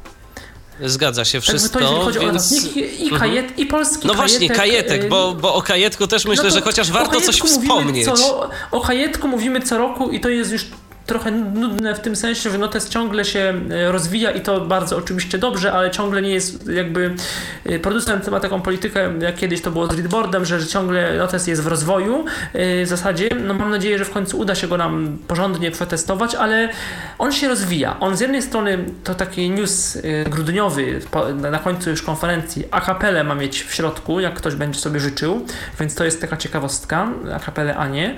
No to, że ma być, że być, że ma ma, że może być syntezatorem na Bluetoothie, to jest też bardzo ciekawa funkcja. Znaczy w ogóle on może być terminalem jako takim, jako całościowo, nie tylko właśnie Aha, syntezatorem, ale, ale całym takim urządzeniem do obsługi komputera. Więc y, ja podejrzewam, ja pamiętam, że któraś z linijek miała ten taki mm, Future Pack Mm, pamiętasz, Alva, która to była? Alva. Alva. Alva, Alva. Alva. Wydaje mi się, że to będzie coś. Pamiętasz? Tak, wydaje mi się, że to będzie coś w tym stylu. Ale Feature Pack Alwy to nie do końca, bo Feature Pack Alwy, bo Alva sama w sobie nie miała klawiatury brajlowskiej, tylko miała klawisze do sterowania. I ten Feature Pack to jest klawiatura brajlowska, taka jakby do, dołączana. Tak, ale może to działać też jako karta dźwiękowa, wiesz? Yy, i, tak, a to, to wiem, będzie jako termin. Wiem. A to będzie jako terminal, więc y, myślę, że, więc myślę, że no będzie tak, to podobnie. Ten, y, tak, tak, ale czy ty wiesz może, bo ja nie pamiętam, czy ten interfejs audio Alwy, czy to działa też po Bluetoothie, czy tylko po USB przypadkiem? Mm, no, wiesz, jak dobrze pamiętam, to po Bluetoothie. Jak dobrze pamiętam, to po Bluetoothie też działa, ale no to by trzeba było, ale to by trzeba było jeszcze sprawdzić. No nie, bo tam, bo tam był jeszcze ten myk, y, to, to jest dla mnie też tajemnicza sprawa, że tam niby można było do środka y, w pendrive'ie, czy gdzieś tam ten screener mieć wbudowany, że gdzieś, że idziesz z Alwą, podłączasz Alwę i yy, masz wbudowany screener w Alve, na przykład LVDA czy JOSa. Zgadza się. Tam była taka możliwość, która do końca nie, nie, nie, nigdy nie zrozumiałem tak naprawdę jak ona, jak ona działa. Więc, więc no Alva już stary monitor, 6 lat, ale ma pewne ciekawe gdzieś tam funkcje. Oczywiście. Telefon do nas Też... dzwoni, więc odbierzmy kolejny telefon. Halo, kogo witamy? Halo? O, już się teraz słyszymy. Halo? O, jeszcze raz odbierzemy, bo właśnie ktoś się rozłączył, a teraz się, a teraz się połączył. Halo, kogo witamy? Halo, witam, witam. Ja chciałbym zapytać o JOSa 14.0. Mm, a o co konkretnie? Chodzi mi o nowe funkcje, bo ja tam nie do końca wiem, o co, co dodano, co tam naprawdę dodano w JOSie 14. Dobrze, to postaramy się, myślę, króciutko o tym opowiedzieć. Jeszcze jakieś pytanie? Nie, dziękuję, dziękuję. Dobrze, dziękujemy również. Pozdrawiamy, do usłyszenia. Yy, Michale, no to co z tym Josem? Chwilkę, tak, właśnie, bo urządzenia brajlowskie w zasadzie omówiliśmy i z, możemy teraz przejść sobie do, do, y, do programu yy, JOS. Yy, w JOSie 14, bo tak, pojawiły się nowe wersje w tym roku screenreaderów, yy, zarówno JOSa, jak i Windowsa. JOS już po polsku w zasadzie jest, bardzo szybko tym razem, po trzech miesiącach, chociaż prace nad wykończeniem pewnie długo jeszcze będą trwały. Windows y, w lutym ma być po polsku, natomiast y, główną nowością w JOSie... To się trochę 14, kolej rzeczy odwróciła, bo zawsze Windows był pierwszy, jak dobrze pamiętam. Tak, chociaż rok temu już Windows ECE miało spory problem ze spolszczeniem, a to dlatego, że y, podwersje były bardzo różniące się od siebie, tam dużo rzeczy było poprawianych, no to w ogóle ta wersja 7, o tym też za chwilkę myślę powiemy. Y, I JOS, główną nowością w JOSie 14 jest nowa synteza Vocalizer Direct. Kiedyś to był Real Speak Solo, tak? Solo Direct, jak on się tak nazywał, tak, taki specjalnie, specjalny właśnie pod, pod JOSa, a teraz to jest nowa synteza Vocalizer, lepszej jakości synteza firmy Nuance, która naprawdę jest szybka, porównywalnie jak to kiedyś z Eloquence'em, bo JOSy nigdy z SAPI 5 tak do końca dobrze nie działały, yy, to nie było tak zbytnio responsywne. I tutaj mamy jakąś alternatywę. Jest synteza, w niektórych to może denerwować, że to Agata w komputerze, ale osoby nawet yy, takie, które nie lubiły mm, takich syntezatorów typu właśnie Real Speak, Vocalizer w komputerze przyznają, że da się z tym pracować i, i też po polsku zrobiono dużo, żeby, żeby JOS czytał prawidłowo różne, różne wyrazy i no jest to już jest to przyzwoite, także to jest główna nowość. Do tego y, lepsza obsługa tradycyjnie Windowsa 8, Office'a, Microsoft Outlooka, y, nowa funkcja w przeglądarkach internetowych się nazywa z jednej strony obsługa ARI, tych nowych e, tych znaczników takich e, dynami, e, na dynamicznych stronach obsługi działających, tak skonstruowanych, ale też funkcja, która się nazywa Flexible Web, czyli możliwość tak, takiego, co trochę coś jak jest wtyczka do Firefoxa AdBlock Plus, która nam blokuje reklamy, tak tę funkcją JOSa możemy sobie pewne fragmenty strony internetowej, które nas nie interesują, taką powiedzmy stworzyć ramkę która, y, i coś zaznaczyć, co nam JOS będzie wycinał, że na przykład y, coś tam jest y, Facebook, ramka, lubię to, Google daj jeden temu wpisowi, jeden but, jeden przycisk, jeden baton, coś tam end, end, frame end albo koniec ramki i możemy taki fragment sobie zaznaczyć albo i sprawić, że JOS na danej stronie albo na danej grupie stron, zależnie jak to skonfigurujemy i zapiszemy, będzie nam to, będzie nam to pomijał. Ja tego nie testowałem jeszcze, ale yy, ktoś to chwalił, więc, yy, więc yy, myślę, że to jest taka nowa funkcja. I co jeszcze? I szereg ulepszeń mniej lub bardziej istotnych, ale chyba nie takich jakichś bardzo y, dużych, tak mi się, tak mi się yy, wydaje. No, lepsza obsługa, wiadomo, tam nowe funkcje z fokusami, nowe funkcje ze skryptami, jeszcze zaraz y, przejrzę i, i, i, i, sprawdzę, ale wydaje mi się, że o niczym takim bardzo szczególnym nie, nie zapomniałem. Właśnie, Aha, jeszcze, pa, właśnie, właśnie, jeszcze, właśnie jeszcze Patryk napisał też a propos technologii Flexible, Flexible Web, że dla niego mm, to mm, zdecydowanie wyżej stojąca nowość niż y, Vocalizer, bo jego zdaniem nowa synteza to gadżet. A jeszcze jeżeli chodzi o Arię, to mm, napisał Patryk, że obsługa Arii była od JAWSa w wersji 12 łącznie z landmarkami, czyli z takimi, no tak. czyli z takimi punktami orientacyjnymi, mm, które no, też nam ułatwiają nawigację na stronach internetowych. Ja nigdy z tego, to może jest jakaś moja ignorancja, ale ja, ja z tego nigdy się, nie, nie, nigdy się temu głębiej nie przyjrzałem, powiem Ja szczerze. z tego czasem korzystam. To są, takie, to są takie punkty e, w tych nowoczesnych serwisach, e, takie trochę, Typu, ja bym to powiedział, ja bym powiedział, że to jest takie, ja bym, dokładnie, dokładnie, ja bym powiedział, że to są takie... Takie ramki. Jak kiedyś ramki były. Mi to bardziej przypomina mm, takie uzupełnienie nagłówków, że po prostu to są takie punkty istotne dla mm, danej strony internetowej. Tak, tak, ale w tym sensie ramki, że kiedyś tak budowano strony, że na przykład w jednej ramce było menu, w drugiej ramce tak, było tak. coś tam, a w trzeciej ramce było, tak trochę było kiedyś, y, takie w dawnych czasach jeszcze webformatora i to mi tak troszeczkę yy, przypomina y, coś takiego. No to może się muszę temu przyjrzeć. Yy, Czasem się opłaca ja myślę, z tego korzystać. Ja bo nie neguję, fajnie, że ta funkcja się potwierdziło, że to Flexible Web dobrze, web dobrze działa i to jest super. Natomiast ta synteza, ja myślę, że to dla ludzi może mieć znaczenie. Może jak ktoś z Apollem pracuje, to, to, to nie, ale jak ktoś używał właśnie Spika albo Spika z JOSem, który różnie działał, jeżeli chodzi o to w ogóle o SAPI 5 czy SAPI 4, yy, czy z Syntokiem, z SAPI 4 z JOSem były cuda yy, w ogóle. Yy, już nie wchodzę w szczegóły tam, w której wersji, w jakim systemie, z jakim SAPI, z jaką syntezą, bo to się różniło y, ale JOS, on, on nigdy nie, nie, nie miał prostej konfiguracji, ani Braille'a, ani syn- syntezatorów tak naprawdę. Tu Windows miał to rozwiązane lepiej y, i no taka synteza, że mamy wszystko w jednym y, tego vocalizera, ja myślę, że to dla wielu osób jednak będzie miało duże znaczenie. Zgadza się, tym bardziej, że ten wokalizer, no to już jest taka synteza dosyć responsywna. Tak, yy, to jest JOS 14, natomiast w ogóle taka się, jest nowa tendencja się pojawiła w tym roku, jeżeli mówimy o synte- syntezatorach, mianowicie to, że yy, wszystkie duże firmy screen, screen readerowe oferują wokalizery w, yy, bo Dolphin chyba też, chociaż już do końca nie wiem jak to teraz jest, ale oferują wbudowaną właśnie tą responsywną, nową syntezę nowej generacji wokalizer, bo i JOS i, i ma, yy, VoiceOver w Macu, w Macintoshach na, Apple'u i yy, właśnie Windows 8.0, który też się mm, ukazał.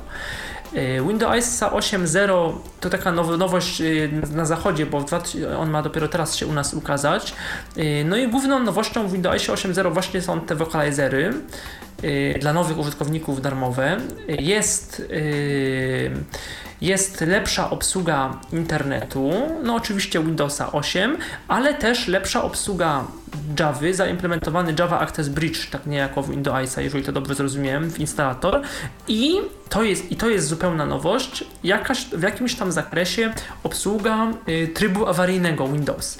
Ja obiecuję, mm, że y, zrobimy kiedyś, y, zobaczymy jeszcze z kim, w jakiej W jakiej konwencji? konfiguracji, w jakiej, i w jakiej konwencji. Na pewno zrobimy audy, y, całą audycję o JOSie nowym i Windowsie. Takie, nie to, nie to, że porównanie, ale no nawet może jakoś to podzielimy potem w podcaście, że właśnie osobno o JOSie, osobno o Windowsie. Nie tyle, żeby porównywać, ale żeby przedstawić yy, no, potencjał albo wady tych najnowszych wersji. Co się polepszyło, na co czekaliśmy, a czego ciągle nie ma i jak to wszystko tak naprawdę wygląda. Ja jestem bardzo Bo ciekaw, czy w Windowsie 8 poprawili sterownik przechwytywania obrazu, który był tak dobry do wersji 7.2, a wersję mm, te 7.5 to po prostu, no niestety mm, zdecydowanie się pogorszyło.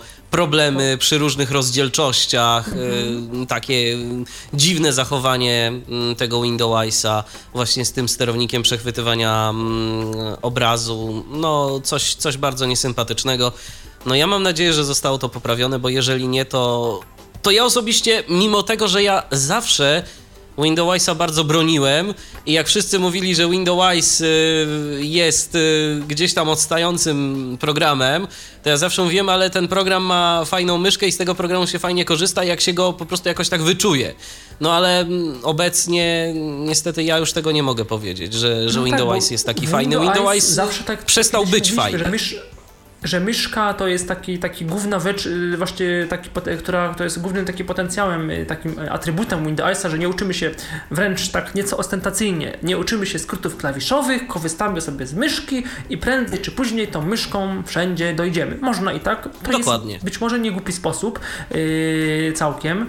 Yy, natomiast no, Windows, czy, czy w ogóle to, to troszkę tak yy, dla polskiej społeczności to był smutny rok, jeżeli chodzi o Windows, bo wiele takich osób yy, wiarygodnych, zaawansowanych pracy z Windowsem, używających go od no 10 lat, a może i więcej, nie chcę mówić, że porzuciło Windowsa, bo to byłbym zbyt kategoryczny i bym pewnie przesadził, ale y, no opowiesz może o tym, co to było z wersją 7 w tym roku polską. I to, jak mówię, nie jest to jakiś przytyk czy wina firmy, firmy jakoś tam firmy ECE, tylko po No jeżeli kogoś jest wina, no to jest wina twórców. To jest To wina jest wina twórców. GW Micro. Dokładnie. Natomiast co no, no co, co- było? chodziło? Po prostu, po prostu Windows y, raz, że mm, nie nadążał mm, w internecie. No z internetem miał już problemy mm, wcześniej. I to sporo wcześniej. Z tymi nowoczesnymi technologiami, takimi jak właśnie, jak właśnie ARIA chociażby. E, oprócz tego, no, stabilność. Stabilność Windowsa, e, fakt, że coraz więcej opcji i coraz więcej funkcji załatwia się mm, zewnętrznymi skryptami, dobrze mu wcale nie robi. Mm, te skrypty pisane są, no część jest pisana ok, przez, y, przez GW Micro, więc oni podejrzewam wiedzą, co kiedy? piszą 7, i jak robią. Nie, one się od 7.0 pojawiły. Od tak, od, od siódemki. Ok, jakoś, ale potem tego wiesz było co, więcej chyba. Wiesz co, ja ci tak? powiem, moim zdaniem to z tymi skryptami nigdy nie było ok, bo y, te skrypty po prostu w pewnym momencie skrypty z poprzedniej wersji przestały działać w następnej, ale mm, może, może zaraz y, na ten Androida temat. trochę. Tak, może za moment na ten temat, bo widzę, że ktoś do nas dzwoni znowu. Halo, kogo witamy? Halo, witam, witam, Mateusz. Witaj Mateuszu. Ponownie. Jeszcze mam dwa pytanka odnośnie programu Freedom Scientific. E, Skąd można obecnie ściągnąć najnowsze wersje w języku polskim? W jednym razie. Yy, Warto na, st- s- na stronie Altixu sprawdzić dział y, pobierz albo do pobrania i czy tam te polskie wersje JOSa są, bo była taka polityka w pewnym momencie, że, chyba ludzie, nie wiem, Altix się jakoś wystraszył i w pewnym momencie tylko dawał linki y, do pobrania JOSa ludziom jakby powiedzmy zarejestrowanym albo takim, którzy, napisali, napisali do nich mail, co miało niby zniechęcić y, te osoby, jak rozumiem, osoby pobierające chyba do chyba do, do, do, do, do e, przygotowywania, nie wiem, jakichś pirackich wersji, no tak to, tak to można było zrozumieć. E, Także chyba nie ma e, polskich JOSów w tej chwili na stronie, ale na liście Altix Help niedawno, stosunkowo niedawno Henryk Rzepka jednak podawał linki do, tych, do tej polskiej wersji 14, ma być nowa wersja kolejna. Także, także chyba, e, chyba, ma, ma, my, my, my, chyba takie udostępnienie ma mieć jednak miejsce, natomiast nie wiem, czy te linki były bezpośrednio, bo wtedy mnie to jeszcze nie interesowało, czy one były bezpośrednio już do JOSa, czy ze strony można się do, do tych linków po prostu e, dostać. W tej chwili nie wiem, ale... W każdym razie warto zarejestrować się na Altix Helpie. Mogę się dowiedzieć. Tak, na Altix Helpie albo pisać, jeżeli, jeżeli ktoś z Państwa ma legalnego JOSa, to albo dzwonić do Łodzi do Henryka Rzepki, albo pisać na mail y, na Altix Helpa, albo najlepiej jeszcze na mail y, jos.altix.pl Mateuszu, jeszcze jakieś Tak. pytanie? Tak, ja chciałem zapytać się, jak jest obecnie w JOSie 14 z obsługą systemów zarządzania firmami typu na przykład Sage Symfonia? Mm, chyba niezbyt dobrze. Jak dobrze, jak dobrze kojarzę, to, to nic nie zostało tam coś wydaje, usprawnione. mi się coś wydaje, że Symfonia nigdy ona była taka niedostępna zupełnie chyba, tak? Jakoś, ja, ja powiem szczerze, nie wiem, ale tak, tak mi się tak coś pamiętam kiedyś. W każdym razie producent ani y, polski dystrybutor nie chwalił się tym, y, że coś zostało usprawnione, więc podejrzewam, że tak jak było, tak jest. Nie mamy żadnych informacji na ten temat, żeby coś się miało polepszyć. Rozumiem, dziękuję. Dzięki za telefon, do usłyszenia. Ja w ogóle powiem a propos takich e, produktów. Być może niedługo będzie mi dane się podzielić ze słuchaczami Tyflo Podcastu relacją jakąś taką no, albo na gorąco, bo, albo z własnej opowieści, bo nie wiem, czy będę mógł zrobić e, jakąś taką demonstrację, e, ale mm, będę mógł uaktualnić to, o czym ty kiedyś, Michale, z racji swojej poprzedniej pracy, No, no, domyśl- mówiłeś dosyć, mówiłeś dosyć dużo, mianowicie będę mógł nieco powiedzieć o SAP-ie. Bo y, wyobraźcie sobie, że w Wreszcie. dalszym ciągu, w dalszym ciągu y, z mm, jakby klientem sapowskim. y, SAP to jest taka grupa mm, programów, które są używane w dużych korporacjach.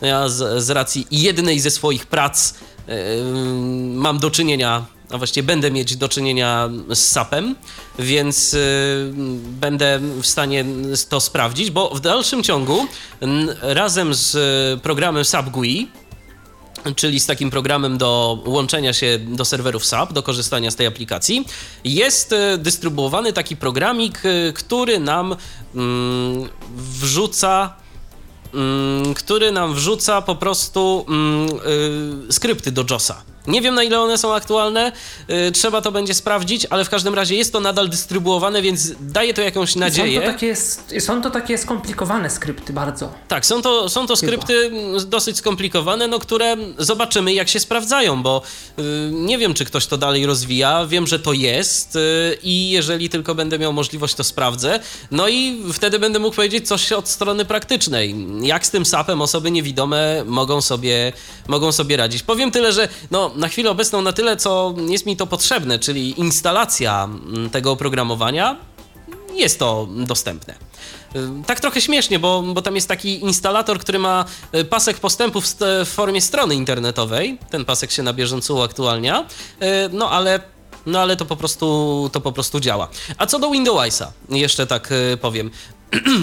No jeżeli chodzi o Windowsa, to mm, tak jak już mówiłem, no ta wersja 7.5 po prostu tam y, ktoś przedobrzył ze sterownikiem przechwytywania obrazu. Taka jest moja teoria.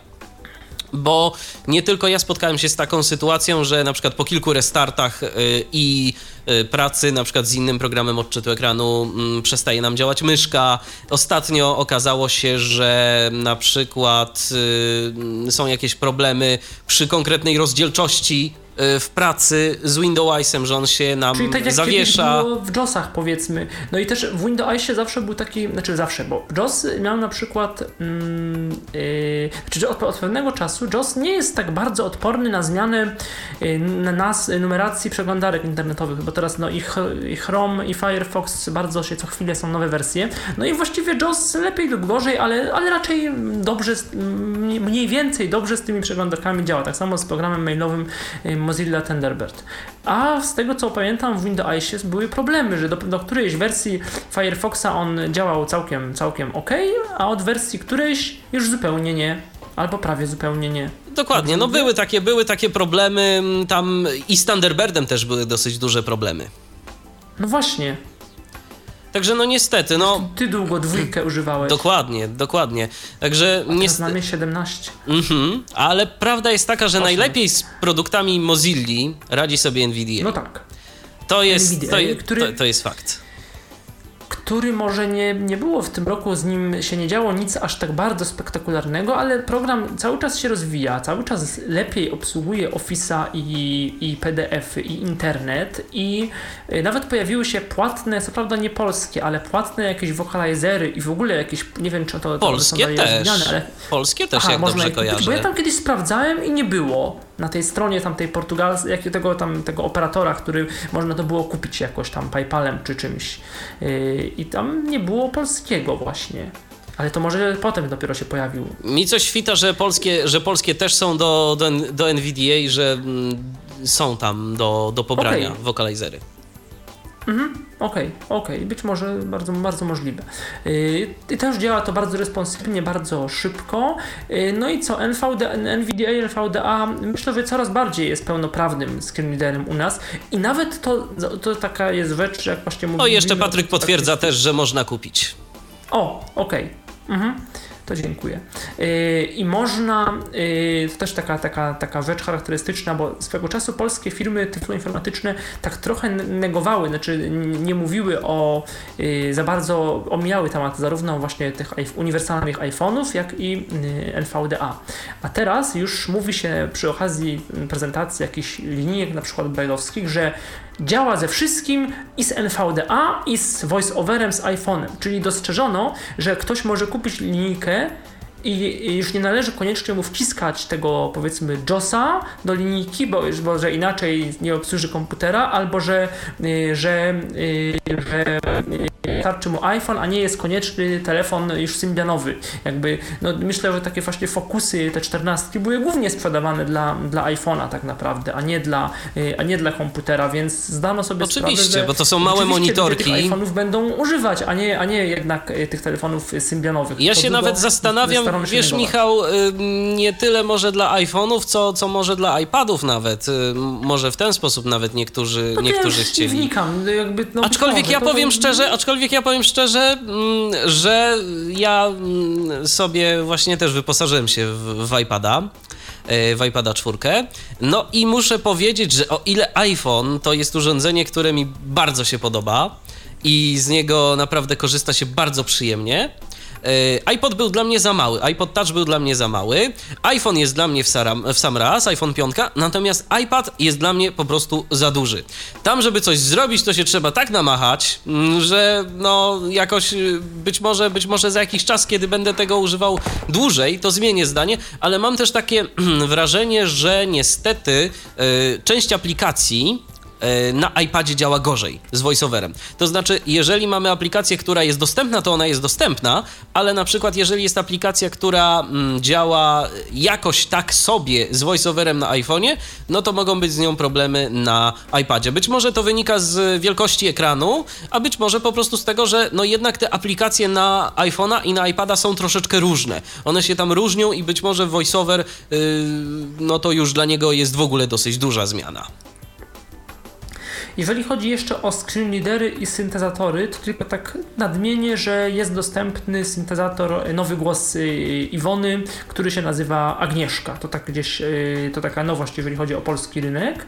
No i w zasadzie temat screen readerów, y, no czyli tak jak mówię, tamten rok to był 2012, to była taka nowość OCR w JOSie, a teraz jest taka nowość ogólna, wokalizery. Ja bym jednak się uparł, że te wokalizery są dla ludzi, dla ludzi ważne, choć oczywiście oczywiście to Flexible Web, y, jeżeli to faktycznie działa dobrze, no to, to może być super. Chociaż myślę, że to jednak dla użytkowników ciut bardziej zaawansowanych, którzy wiedzą, jak te elementy na stronie są ułożone, co z czego wynika i jak, jak, jak sobie co oznaczyć, żeby, żeby tą stronę sobie ulepszyć. Ale zdaję sobie sprawę, że to może być y, ogromne ułatwienie dla, dla osób, y, dla osób czynnie gdzieś tam pracujących czy korzystających dużo, dużo z internetu. No, trochę może szkoda, że te JOSy mają tyle skryptów do, niepotrzebnych u nas w Polsce gdzieś tam, tak, bo tak mi się wydaje, że tak to trochę jest, że, że gdzieś tam, że gdzieś tam, no ale z drugiej strony nie, nie, nie da się wszystkiego pewnie oskryptowić i, i, i no i to jest też tak. No i też a propos, a propos JOSa, to słyszałem takie skargi na polską wersję JOSa,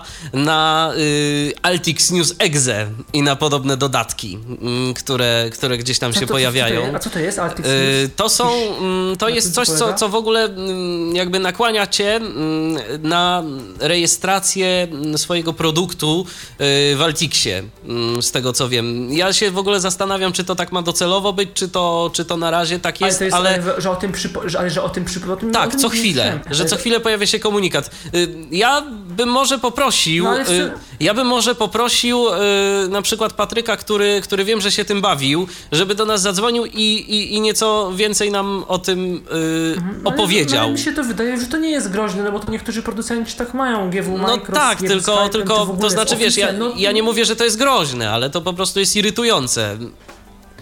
Mm, No ale co szkodzi zarejestrować jak jest y, JOSa? No, znaczy, bo ja, rozumiem o co chodzi, że to jest irytujące, no ale trudno mówić, że to jest zarzut. No to w wielu w Office'ach, w antywirusach, w, no to w wielu, w wielu programach jest takie wymuszanie wręcz y, jakieś okienka, ba- banery i wszelakie różne y, opcje inne, które, no, które wymuszają na użytkowniku. No to, bo to rozumiem, że to jest jednorazowe. Raz się zarejestrujemy i koniec już potem. No zgadza się, tylko pytanie, czy to, tylko pytanie, czy to ma zostać tak do samego, do samego końca, czy jednak może y, będzie to, y, czy to jednak może No, będzie działało ja rozumiem, lepiej. Tylko, ja, no tak, ale ja, bym- ja bym się jednak upierał, znaczy upierał, no y, powiedzmy, że upierał, że, że jakoś no, tu nie widzę problemu, no po prostu się rejestrujesz za pierwszym razem, no i, i tyle, no. No tak, tylko Tak- że tak fajnie jakby był wybór jeszcze gdzieś tam powiedzmy, nie? że możesz się zarejestrować, ale nie musisz. Bo Mhm. mało kto, bo mało kto jakby wymusza to na tobie, bo to nie jest aktywacja. To nie jest aktywacja. Aha. To jest jeszcze co innego.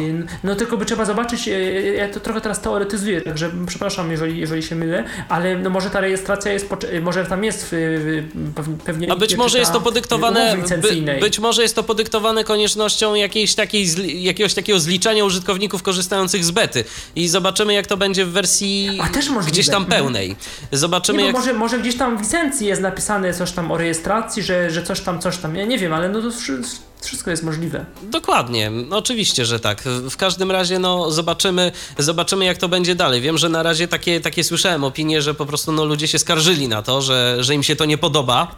Yy, No tym bardziej, że że tak jest. beta, beta testerzy, jak ktoś na przykład nie używa na co dzień JOSa, nie, tylko testuje betę, no to gdzieś tam rzeczywiście to, to, to, może być, yy, to może być jakoś tam drażniące. Aczkolwiek te polskie wersje JOSa, one...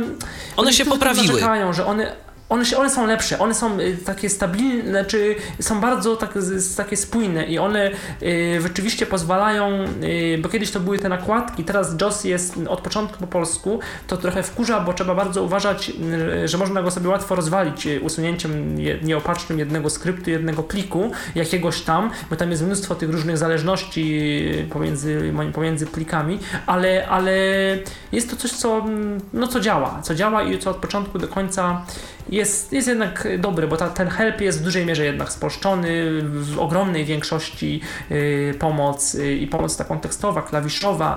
No, także no i to jest, jest, to jest, to jest narzędzie o No i mam takie informacje też, y, ja tego nie doświadczyłem, mm, testując JOSa i angielskiego i polskiego, ale mam takie informacje od y, mm, użytkowników, y, że w pewnych sytuacjach jednak opłaca się mieć tego polskiego JOSa, bo on po prostu działa lepiej. Ja tego nie potwierdzam potwierdzam, ale też temu nie zaprzeczam, bo no, wydawałoby się to logiczne, że na przykład no, on gdzieś on może... może wykrywać jakieś inne nazwy klas okien i y, na ich podstawie ładować y, polskie skrypty. Szczególnie w ofisach, szczególnie tak. w ofisach myślę, to może mieć znaczenie, gdzie tam są te języki dokumentów, różne takie tego, tego, tego, tego typu funkcje. Ja już tam pomijam te, zależne, że tam pewne klawisze w ogóle inaczej działają w angielskiej wersji, w no polskiej tak. literki są problemy i to, to, to też trzeba, trzeba wiedzieć, gdzie tam pozmieniać te w w menedżerze klawiatury i tak dalej, ale, ale, ale myślę, że no to tak może być. No i to tyle chyba, jeżeli chodzi o screen readery, tak mi się wydaje.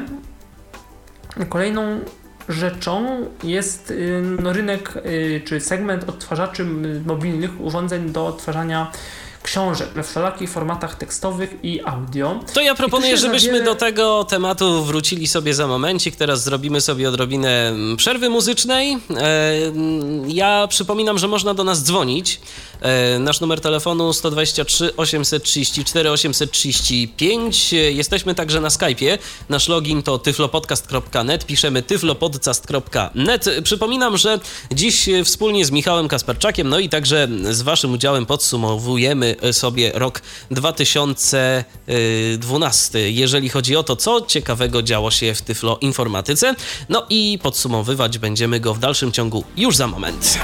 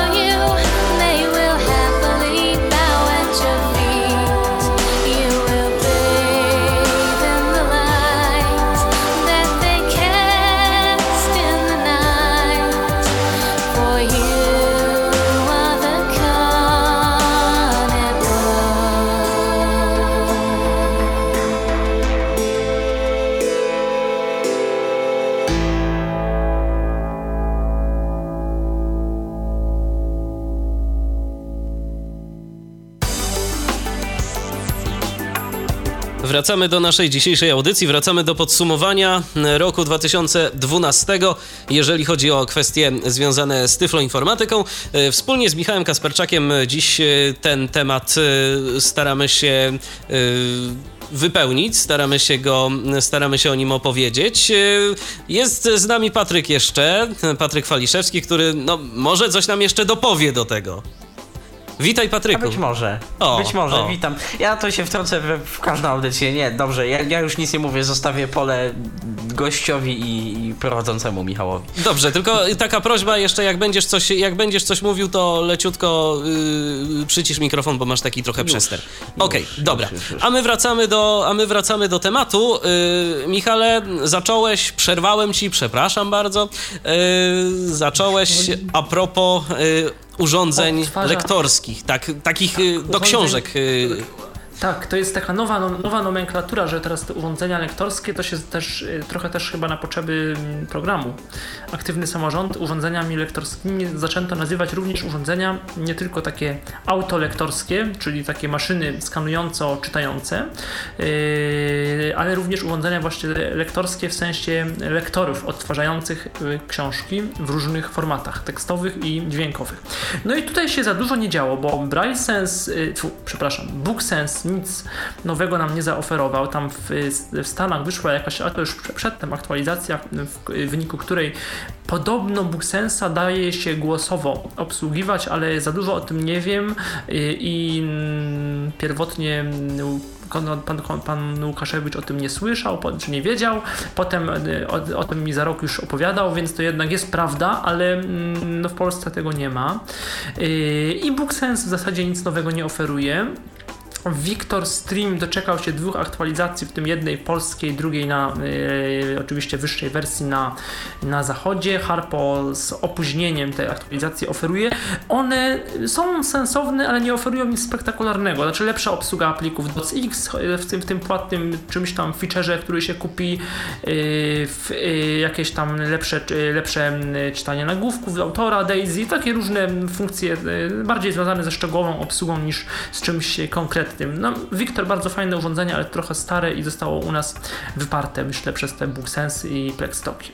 Z Milestone'em nie działo się kompletnie nic, Yy, chyba.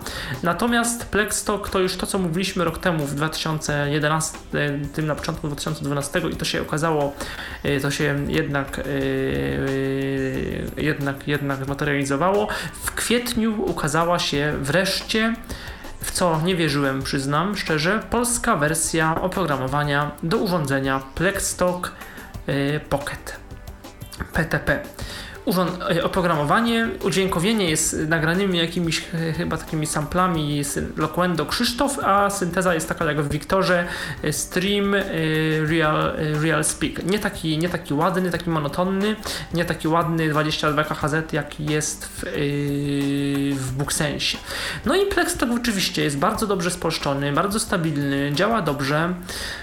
No, a wybór to już pozostawiamy Państwu, czy Plextalk, czy BookSense, bo myślę, że między tymi dwoma urządzeniami one są porównywalne, aczkolwiek Plextalk ma wartość dodaną w postaci lepszego nagrywania, tworzenia DAISY i oprogramowania Plextalk Recording, Recording Software, które możemy zainstalować i y, numerem seryjnym Plextalka je aktywować. Y, BookSense za to mam wrażenie więcej oferuje, znaczy na pewno lepiej czyta teksty, i jest taki bardziej Windowsowy, ma takie funkcje trochę, że obsługa BookSensa to tak trochę jak obsługa mm, komputera.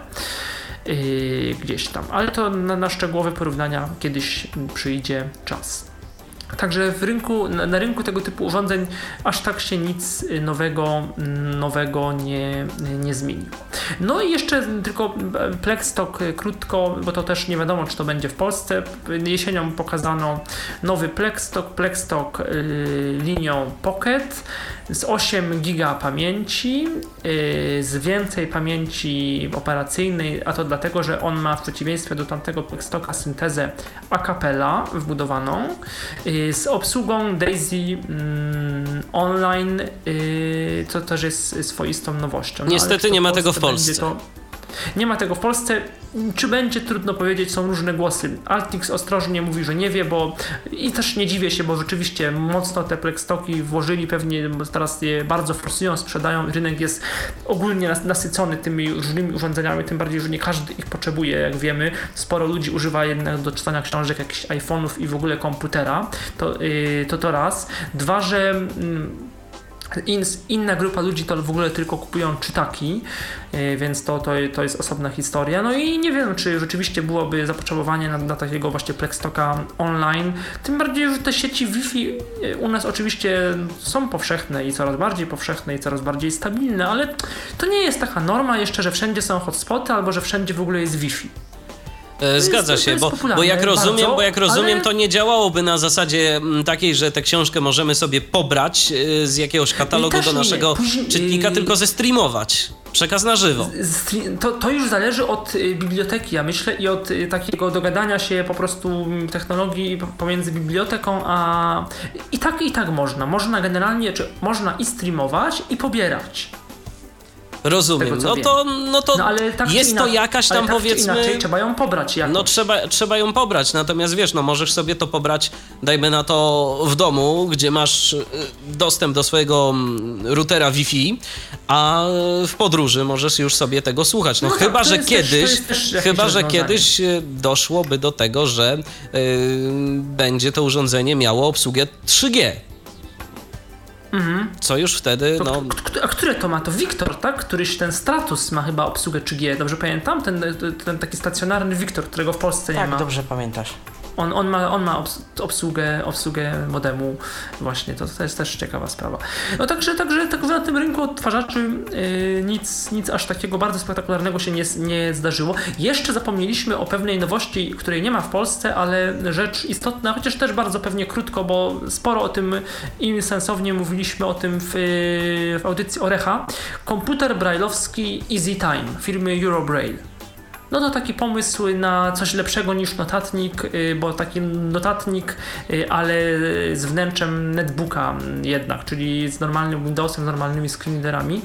Ma to, może to mieć potencjał, tym bardziej, ale no, czy w Polsce to będzie, to nie, nie wiadomo, bo wymaga y, bardzo porządnej adaptacji, bo tam głównym potencjałem tego urządzenia jest, są walory edukacyjne, yy, współpraca z, yy, i wykorzystanie brajlowskiej notacji matematycznej yy, i muzycznej i chemicznej, fizyk, fizyczno-chemicznej y, i mm, do tego, żeby pisać w brajlu, a wyświetlać na, na ekranie. Więc na razie w Polsce to niestety nie jest ten y, Easy Time dostępny. No i poza, taką, mówimy, ta... poza takim walorem edukacyjnym to mm, moim zdaniem no niespecjalnie będzie to ekonomicznie się opłacało y, kupić no coś nie, takiego, nie. no bo komputer nawet jeżeli kupilibyśmy to z myślą o linijce brajlowskiej, no to okej, okay, no, ale komputer y, przyjdzie nam wymienić podejrzewam szybciej niż linijkę brajlowską. No a powiedzmy sobie szczerze, komputer, jeżeli kupuję, to mogę sobie wybrać spośród wielu modeli. Tam, no, tam jest chyba jedna konfiguracja, tak?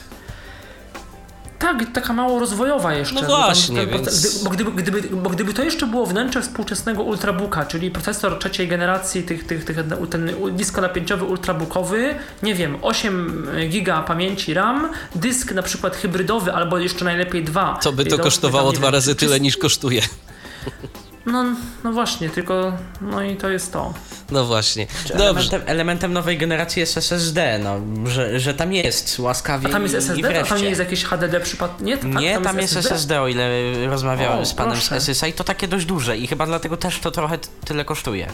Aha, tam jest 120 może... albo 250, nie pamiętam teraz SSD. Mm, no nawet, no to, to może, może dlatego rzeczywiście. No to już rzeczywiście, no ale pomimo tego, ile ten komputer ma kosztować, kojarzycie? Około 30 tysięcy. Coś koło tego. To ja... 27 no, no jeżeli, jeżeli BookSense kosztuje, jeżeli BrailleSense kosztuje 20, nie wiem, 3, 24, no to, no to, to co dopiero to? Nie, no ja może się od komentarza no, mi się powstrzymam. Też wydaje, no mi się też wydaje, że nie. Bo to nie ma sensu. Jednak... Dobrze, to, może, prze, to może przejdźmy dalej, przejdźmy do czegoś optymistycznego, do gier mapy darmowa jest. Tak, jest darmowa aplikacja. Yy, I może się ktoś. Znaczy, ja, ja, jakoś ja testowałem i bardzo mi się podobała, ale może ktoś z Was lepiej o niej opowie niż ja. Także mm, bardzo bym prosił, jeśli można. Patryk, opowiesz? Tyle ile wiem. Okej, okay, no to słuchamy cię. aplikacja bardzo innowacyjna, bazująca głównie na UMP, czyli Unofficial Map of Poland, na tych samych mapach, które niektórzy mogą znać z programu Loadstone.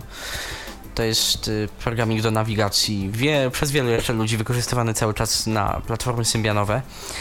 Y, polega, napisana przez y, znanego tutaj pewnie w środowisku Tyflo Grzegorza Złotowicza. Jest to programik, który ma na celu trochę pokazanie i zobrazowanie okolicy, u, u, uprzytomnienie niewidomemu jakby u, próbę uzmysłowienia jak e, wygląda jego okolica, jak wygląda dana okolica. Chodzi o przedstawienie dźwiękowe za pomocą na razie kilku prostych dźwięków, a przede wszystkim wyróżnienie kilku typów obiektów, e, po których e, możemy się poruszać. Po prostu ilustracja dźwiękowa mapy z komentarzem odpowiednim i nazwami punktów zgodnie z mapą UMP. Mamy regulowalny krok, chodzimy sobie strzałkami w górę, w dół, w prawo, lewo, plus dodatkowe skróty. Z kontrolem bodajże zmieniamy przeskok.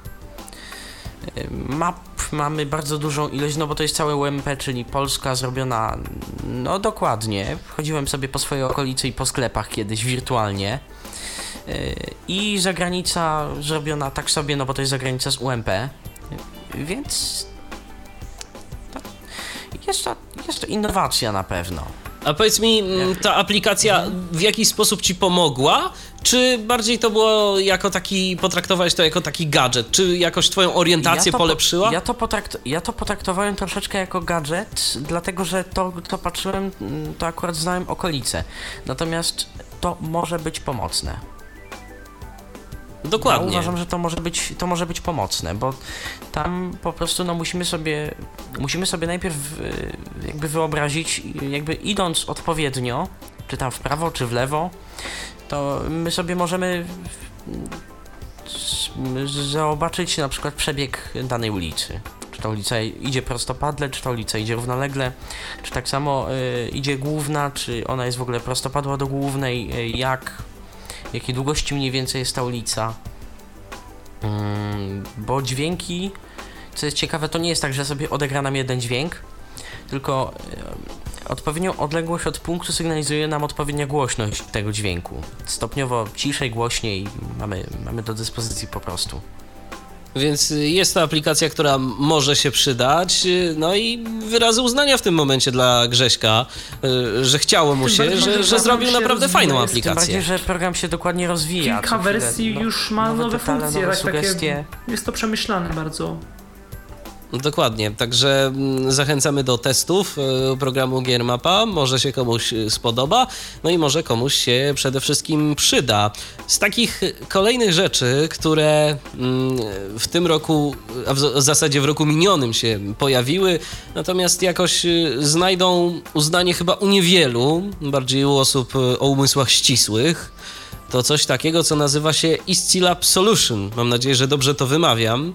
Yy, to jest yy, urządzenie będące takim multinarzędziem do wykonywania różnego rodzaju pomiarów yy, z różnego rodzaju końcówkami, które, które możemy tam mm, przypinać do tego narzędzia. No i jest korespondujący z nim program, oraz odpowiedni skrypt do programu odczytu ekranu Windows, żeby nie było, że tylko i wyłącznie mówimy w negatywnym e, wydźwięku o Windowsie, no, naukowcom się może przydać, e, albo studentom kierunków ścisłych, jeżeli mm, będą zainteresowani tego typu urządzeniem.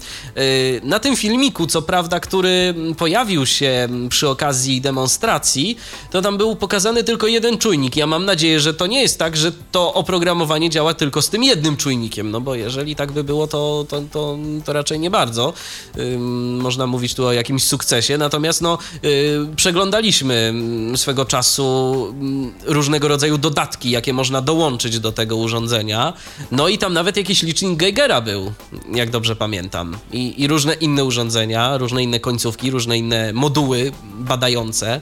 Mm, różnego rodzaju zjawiska, więc no, może to być y, dosyć dużą pomocą dla albo wykładowców y, niewidomych, albo dla studentów Jak e, w naszej poprzedniej audycji doktor Stanisław Jakubowski wspominał o tym, że jeden z e, doktorów czy profesorów, e, nie pomnę już teraz tytułu, ale w każdym razie korzysta z optakonu do odczytywania różnego rodzaju wykresów na jakimś takim właśnie no, zaawansowanym urządzeniu, no to może właśnie taki Iscilab by pomógł. Też przy okazji. Tak, no spróbujemy to, bo nie wiem w końcu, czy to, ET, czy to ECE testuje. Nic pan Łukaszewicz nie, nie mówił w grudniu, yy, znaczy testuje, czy to będzie sprowadzało. Natomiast Harpo kiedyś w jakiejś audycji o tym mówiło, takiej audycji zewnętrznej w Sygnałach Świata w Radiu Merkury, jako nowość. Że, czyli może muszę się do Harpo zwrócić i ktoś, kto ma dostęp do technicznych laboratoriów mógłby to mógłby to przetestować i zobaczymy i zobaczymy na ile jest to przydatne i co można z tym zrobić. Yy, SixDot to jest kolejne urządzenie, które się pojawiło w zeszłym roku, ale nie u nas, prawda Michale?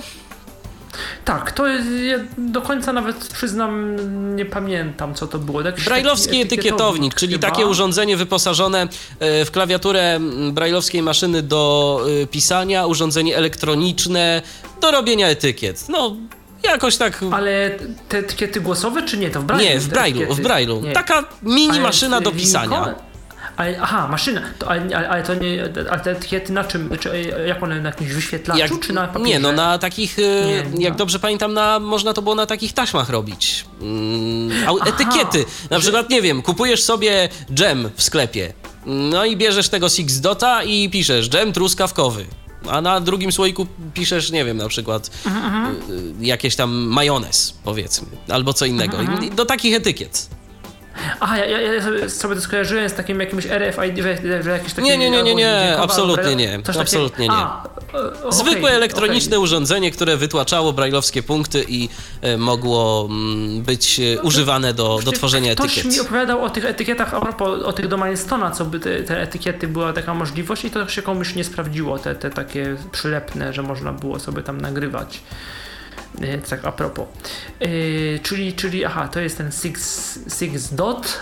Co tam jeszcze mamy w spisie naszym? No, mamy w spisie, żebyśmy powiedzieli co nieco o Olympusach. Y, co tam. O Olympusach u, to krótko powiemy, bo, bo jeszcze nam czeka. Tak, bo nam czeka jeszcze na, na, Nie wiem, czy to ująłem w końcu w naszym, naszym, w naszej redakcyjnej ściądze, którą się jakoś tam tak posługujemy notatką. Y, czy ja, ja tam napisałem o Siufonie, bo o No oczywiście, oczywiście, że oczywiście, że napisałeś, tak, napisałeś, y, więc ciekawość Patryka zostanie no podejrzewam, że nie zaspokojona, ale, ale temat będzie, temat będzie, bo Patryk no, się już nie mógł o, doczekać. Olympusach krótko, że, o Olympusach krótko, że co, rok temu, y, jeszcze w grudniu LS100 został pokazany i ten rejestrator jest, jest podcast u nas, yy, nie, podcast, yy, tak, podcast na ten temat Roberta Hedzyga. Yy, dobre urządzenie, choćby z tego względu, że no, może konkurować z nieudźwiękowionym Zoomem H4n. Yy, no, A przed wzmacniaczem ma lepsze. Aha.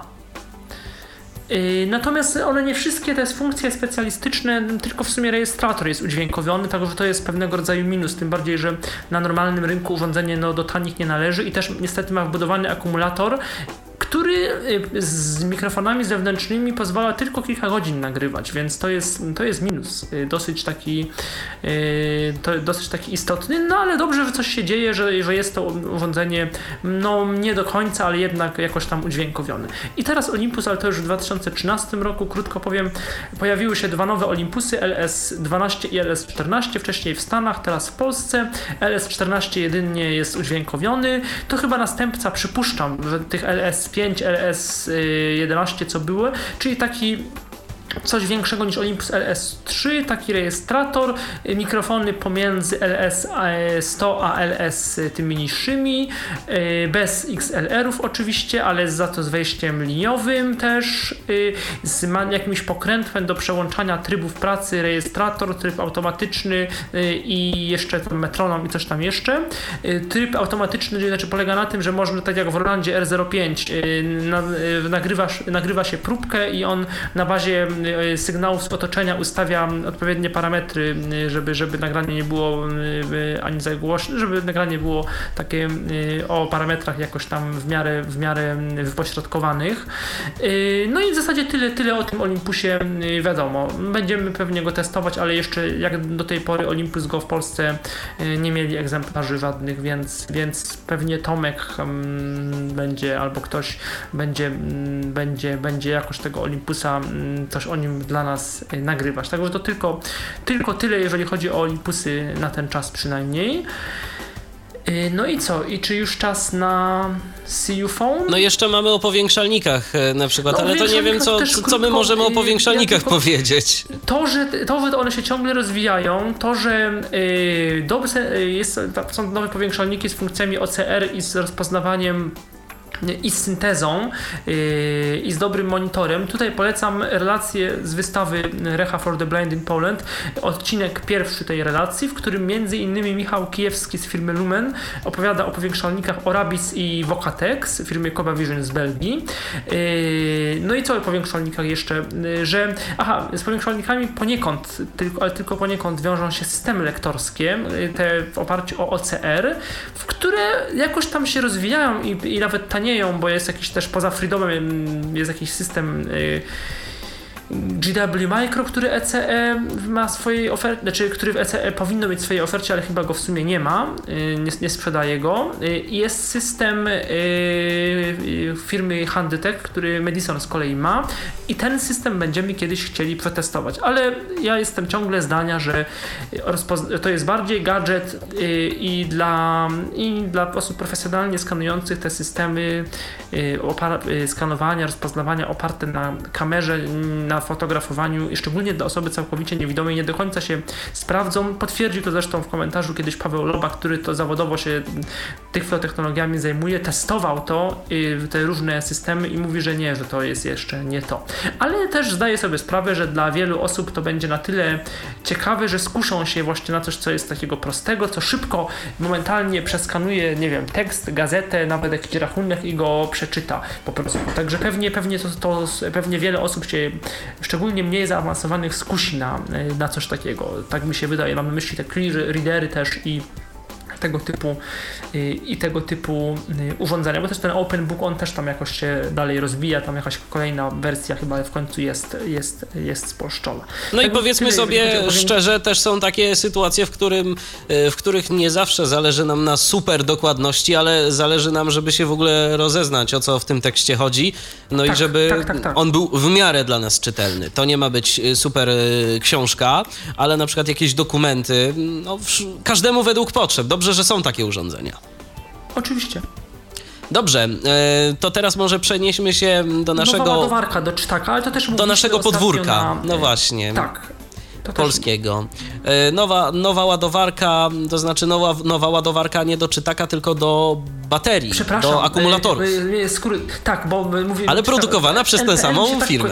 tak, mi się NPL mi się tak kojarzy z czytakiem, że, że jakoś tak, tak, nowa ładowarka do akumulatorów i to też odsyłamy do audycji poprzedniej, do audycji Recha, bo tam szczegółowo ją omawialiśmy, także myślę, że można, a na pewno też ją, jeżeli już będzie w sprzedaży, na pewno ją przetestujemy. No i też jest wypowiedź y, Krzysztofa Pewnie... Teśniarza y, w pierwszej tak, części materiałów z Recha for the Blind tak. in Poland. Także zapraszamy zapraszamy serdecznie. Dziś ukazała się druga część tych materiałów. Jeszcze będzie jedna to tak mogę już od razu zdradzić. Będzie można sobie posłuchać y, jeszcze kilku, no myślę, że dosyć ciekawych wypowiedzi różnych y, uczestników Rechy, wystawców. Z naszego polskiego podwórka aktywny samorząd y, to jest coś, co zastąpiło w tym roku komputer dla Homera. Mm, no i działa, działa, jakoś działa. No ja, ja też uważam, że jakoś działa i no, oczywiście y, jak zwykle bardzo się na Pefron marudzi i no i częstokroć słusznie, y, no ale to jest ogólnie takie trochę, takie trochę problem, problem z tym roz, rozdysponowaniem pomocy publicznej, bo z jednej strony się mówi, żeby, że jest to bardzo marnotrawione, a z kolei kiedy się za bardzo kontroluje, no to potem się też mówi, że to jest, że te kontrole i ta biurokracja jest y, wzmożona nie tam, gdzie być powinna. No i to pewnie gdzieś tam jest prawda, ale to taka uwaga no, natury ogólnej, nie, nie, nie, nie, nie tylko przecież związana z y, Pefronem samym sobie i, i z tym naszym podwórkiem. No, no niektórzy narzekali, przepraszam bardzo, niektórzy narzekali, że co, że program ma takie małe kwoty stosunkowo, że te, pomijam teraz to, że nie, nie finansują, yy, że nie można dofinansować sobie zakupu sprzętu tak zwanego podstawowego. Bo potem się okazało, czyli, że jednak yy, można że jednak, że jednak można, no ale to powiedzmy, że to, to, to w tej chwili zostawmy ten problem zakupu laptopa. Natomiast rzeczywiście, no pytanie, czy to 5 tak już no, w praktyce, bo tam było około 5 tysięcy, tak, maksymalnie, maksymalnie, znaczy tam już pomijam te procenty, ile mamy zapłacić, ale 5 tysięcy na Yy, jeżeli byśmy płacili 5%, to 5, około 5 tysięcy na, yy, na sprzęt specjalistyczny, na urządzenia lektorskie i na, yy, i na 10, i tam około 10 chyba tysięcy, czy iluś na Braille'a. No i na, z tym Braille'em mówiliśmy, to się jakoś tam sprawdziło, aczkolwiek ktoś, kto by chciał bardziej zaawansowane urządzenie brailleowskie, no to już nie ma mowy. To już tylko musiałby dopłacić. zakup Musiałby też, oczywiście to płacić, to, to zawsze może i jakby wiadomo, ale, ale to no, trochę nie o to chodzi. No i teraz nie wiem, jak twoim zdaniem, czy to dobrze, czy uważasz, że powin, czy, czy uważasz, że yy, dobrze, że, że jednak te monitory są na tyle dobre, że no dofinansowuje się do, te, do tej mniej więcej kwoty i koniec, czy jednak yy, uważasz, że powinny być dofinansowywane te yy, jakby większe kwoty urządzeń brailleowskich i tak, żeby ktoś sobie mógł kupić ten monitor interaktywny firmy Handytech albo Braille Sensa? Ja powiem Ci w ten sposób. Y, i Wam, drodzy słuchacze. Moim zdaniem to powinno być wszystko bardziej zindywidualizowane. Mm, że Właśnie. nie na zasadzie takiej, że każdemu dajemy tyle, i, Bo to by i już. Tylko wystały, wszyscy by kupowali najdroższe Alwy, Dokładnie, dokładnie, dokładnie. I tak zresztą było i tak, i tak było od zawsze. No było. Przy, okazji kom, przy okazji komputerów dla Homera przecież y, co się działo, no że ludzie kupowali ten sprzęt, którego później nie używali i podejrzewam, że i teraz tak będzie, że, że kupią, bo, bo można było, y, no a gdzieś tam też u części osób będzie się on kurzył. Oczywiście część osób wykorzysta ten sprzęt, y, mm, dlatego, dlatego dlatego ja nie neguję tego typu programów, natomiast ja byłbym za większą indywidualizacją. Na zasadzie takiej, że po prostu, no okej, okay, jest mi potrzebny sprzęt, taki i taki, nawet i za jakąś tam większą kwotę, powiedzmy te, no nie wiem, dajmy na to, jest mi potrzebny ten komputer z monitorem brailleowskim. Oczywiście, no bo tak, Ja uzasadniam, dlaczego on mi jest potrzebny, dlaczego y, nie odpowiadają mi rozwiązania tańsze, co to urządzenie ma i jeżeli ja to odpowiednio uzasadnię, no to państwo mi y, pieniądze na to da w jakiejś dużej, y, dużym procencie, no bo, bo, bo, w sumie, bo w sumie dlaczegożby, dlaczegożby nie. Natomiast no, to wszystko jest kwestią takiego indywidualnego podejścia, nie takiej masówki, nie takiej McDonaldyzacji, że dajemy y, wszystkim tak samo, tylko po prostu ja byłbym za zdecydowanie bardziej elastycznym podejściem do beneficjentów. No oczywiście. Mhm. No, z kolei te 5 tysięcy na urządzenie lektorskie, no to też trudno powiedzieć, no czy to dużo, czy to mało, bo z jednej strony, no to tylko w sumie się auto, z takich stricte lektorskich, to się chyba tylko autolektor za, załapał, z takich jednolitych urządzeń, yy, no więc to też tak trochę, tak trochę powiedzmy, że specyficznie, no a 5 tysięcy na JOSa, czy na sprzęt specjalistyczny, no jeżeli ktoś kupuje, jest słabo widzi i kupuje zoom teksta i powiększalnik, no to myśl, myślę, że to jest akurat mniej więcej, ale jeżeli ktoś na przykład chciałby kupić właśnie JOSa i nie wiem, i nawigator, albo JOSa i jakieś urządzenie tak zwanego, y, tak zwane codziennego użytku, w ogóle swoją drogą te kategorie pefronowskie i przyjęte zarazem przez Tyflo firmy urządzeń, takie są trochę śmieszne chwilami, tak myślę, jak ktoś, jak ktoś na tym się nie zna. Y, no to, no to gdzieś tam, no to gdzieś tam to, to trochę może być mało, no ale sprzyja to do na pewno gdzieś tam yy, większej rozwadze przy, y, przy tym, co, czego naprawdę potrzebujemy i, i jak to, no i co naprawdę powinniśmy, co naprawdę chcemy kupić. No a jak to w końcu było, ja już w pewnym momencie się pogubiłem z Applem. Nie, moż, nie można było Apple'a kupować, tak? W końcu, bo to było traktowane jako sprzęt yy, pod... Jak to w końcu było? No właśnie, właśnie powiem Ci szczerze, że ja akurat się nie, nie ubiegałem o dofinansowanie na Apple'a, więc nie wiem, bo zdania były podzielone. Pefron... Zdania były podzielone, ale mi się wydaje... Gdzieś na swojej stronie wydaje, oficjalnie napisał, że nie. Że nie. Że nie, potem to się, dokładnie. Bo to się w ogóle potem zmieniało. To się jakoś tak, dokładnie, to się, to, się, to się, zmieni, to się zmieniało figu- właśnie chociażby z tym sprzętem lektorskim, y, co do którego... Tyflo firmy wymusiły potem, żeby można było multilektory, czyli takie składane urządzenia lektorskie, de facto zestawy komputerowe Dokładnie. y, i nazywać je urządzeniami lektorskimi. O tam w ogóle y, tam różne gadżety, potem że ludzie kupowali linijki dla jakichś tam gadżetów dodatkowych. No właśnie dla jakichś- sprzętu Apple'a także- często było, że mogło, może można było sobie właśnie razem z linijką iPhone'a, iPada, tego to- typu urządzenia. Ale akurat to, to gdzieś tam, no takie trochę może, takie może trochę gdzieś tam na granicy, ale, ale akurat to było sensowne, bo y, jeżeli, y, znaczy zakładam, że ktoś wiedział po co to robi, że nie, że nie kupował tylko iPhone'a dla powiedzmy linijki, y, no a, a nawet to jest szansa, że z tą linijką tego iPhone'a rzeczywiście wykorzysta dobrze, a no te urządzenia iOS to, to, to tak jak kiedyś mówiliśmy o telefonach symbianowych, że telefon dla osoby niewidomej to nie jest tylko telefon, to jest coś znacznie więcej, to jest mini notatnik, terminarz, telefon, zegarek często, y, czasem bywa, że, że, że, że, że może być latarką, powie, mini powiększalnikiem i o tym też warto pamiętać. Oczywiście, że, że to nie, tak. Że to nie jest tak, że iPad, bo to się tak też wy, może wydawać, że no po co osoby, że ktoś kupuje iPada, no na pewno chce się wzbogacić albo ktoś z rodziny wzbogacić. To, tak jak to kiedyś się mówiło przy okazji, nam, nie wiem, te, jakiś tele, że, żeby wcisnąć telewizor albo coś tam były takie przypadki. No albo na przykład jak osoba niewidoma kupowała duży monitor. Chyba też tak było. Mhm. No, tylko, tylko to jest też takie złudne, bo jednak y, często jest tak, że ktoś niby, znaczy tak się mówi, że jest niewidomy, ale tak naprawdę widzi bardzo malu, malutko i ten duży monitor wbrew pozorom mu się przyda. Coś może pomóc, dokładnie. Tak, to tak, bo to też tak ła- łatwo gdzieś tam, niby niewidomy, niewidomy, no ktoś y, przyjdzie z białą laską, czy tam coś i tam, no coś tam niby widzi, ale tak się powiedzmy zachowuje jak, jak prawie niewidomy, że właściwie, ale, ale y, no, no, masa jest tak zwanych resztkowców, szczątkowców, którzy no, posługują się nawet braillem, ale jak przychodzi co do czego i program się zawiesi, to on widzi, gdzie kliknąć, y, żeby go y, wyłą- żeby odpowiednio go zamknąć na przykład. No to Oczywiście, że tak. No i takiej osobie- takiej osobie gdzieś tam- niewidoma, no, Takiej osobie gdzieś tam ten monitor może się przydać. Tak samo, no, y, jeżeli chodzi o pracę screenreadera, to już jest akurat fakt, że no. Lepsza karta graficzna wcale to nie jest jakaś fanaberia, ale po prostu no, te screenreadery jednak też z tych kart korzystają gdzieś tam, bo muszą, żeby budować sobie ten off-screen model i no i to, to nie jest tak, że karta graficzna nie ma w ogóle Ale to co, zasuger- zasugerowałbyś stwierdzenie, znaczy ja, ja, to, ja powiem szczerze, na- akurat tego nie wiem, ale zasugerowałbyś stwierdzenie, że warto kupować na przykład laptopa z niezależną kartą graficzną?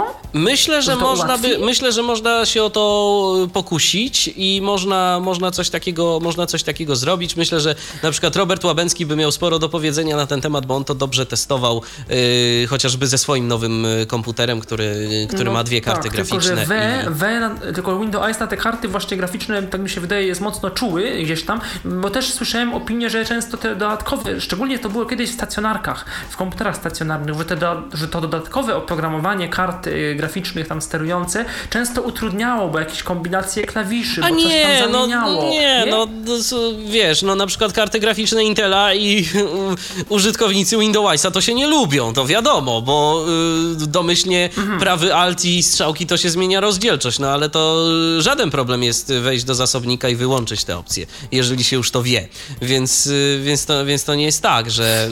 A z polskimi literami, teraz nie pamiętam jakie oprogramowanie, jakiej karty, ale zdaje się ATI? coś miało, albo jakieś, albo jakieś innej, ale właśnie z literką EU był problem. No to też trzeba po prostu Tak. to, trzeba to wyłączyć i tyle, ale to nie jest, to nie jest problem y, tylko osoby niewidomej, ale to jest problem generalnie każdego użytkownika komputera. No tak. Dobrze, to mm, teraz może przejdźmy sobie do CU Mobile, proszę Państwa.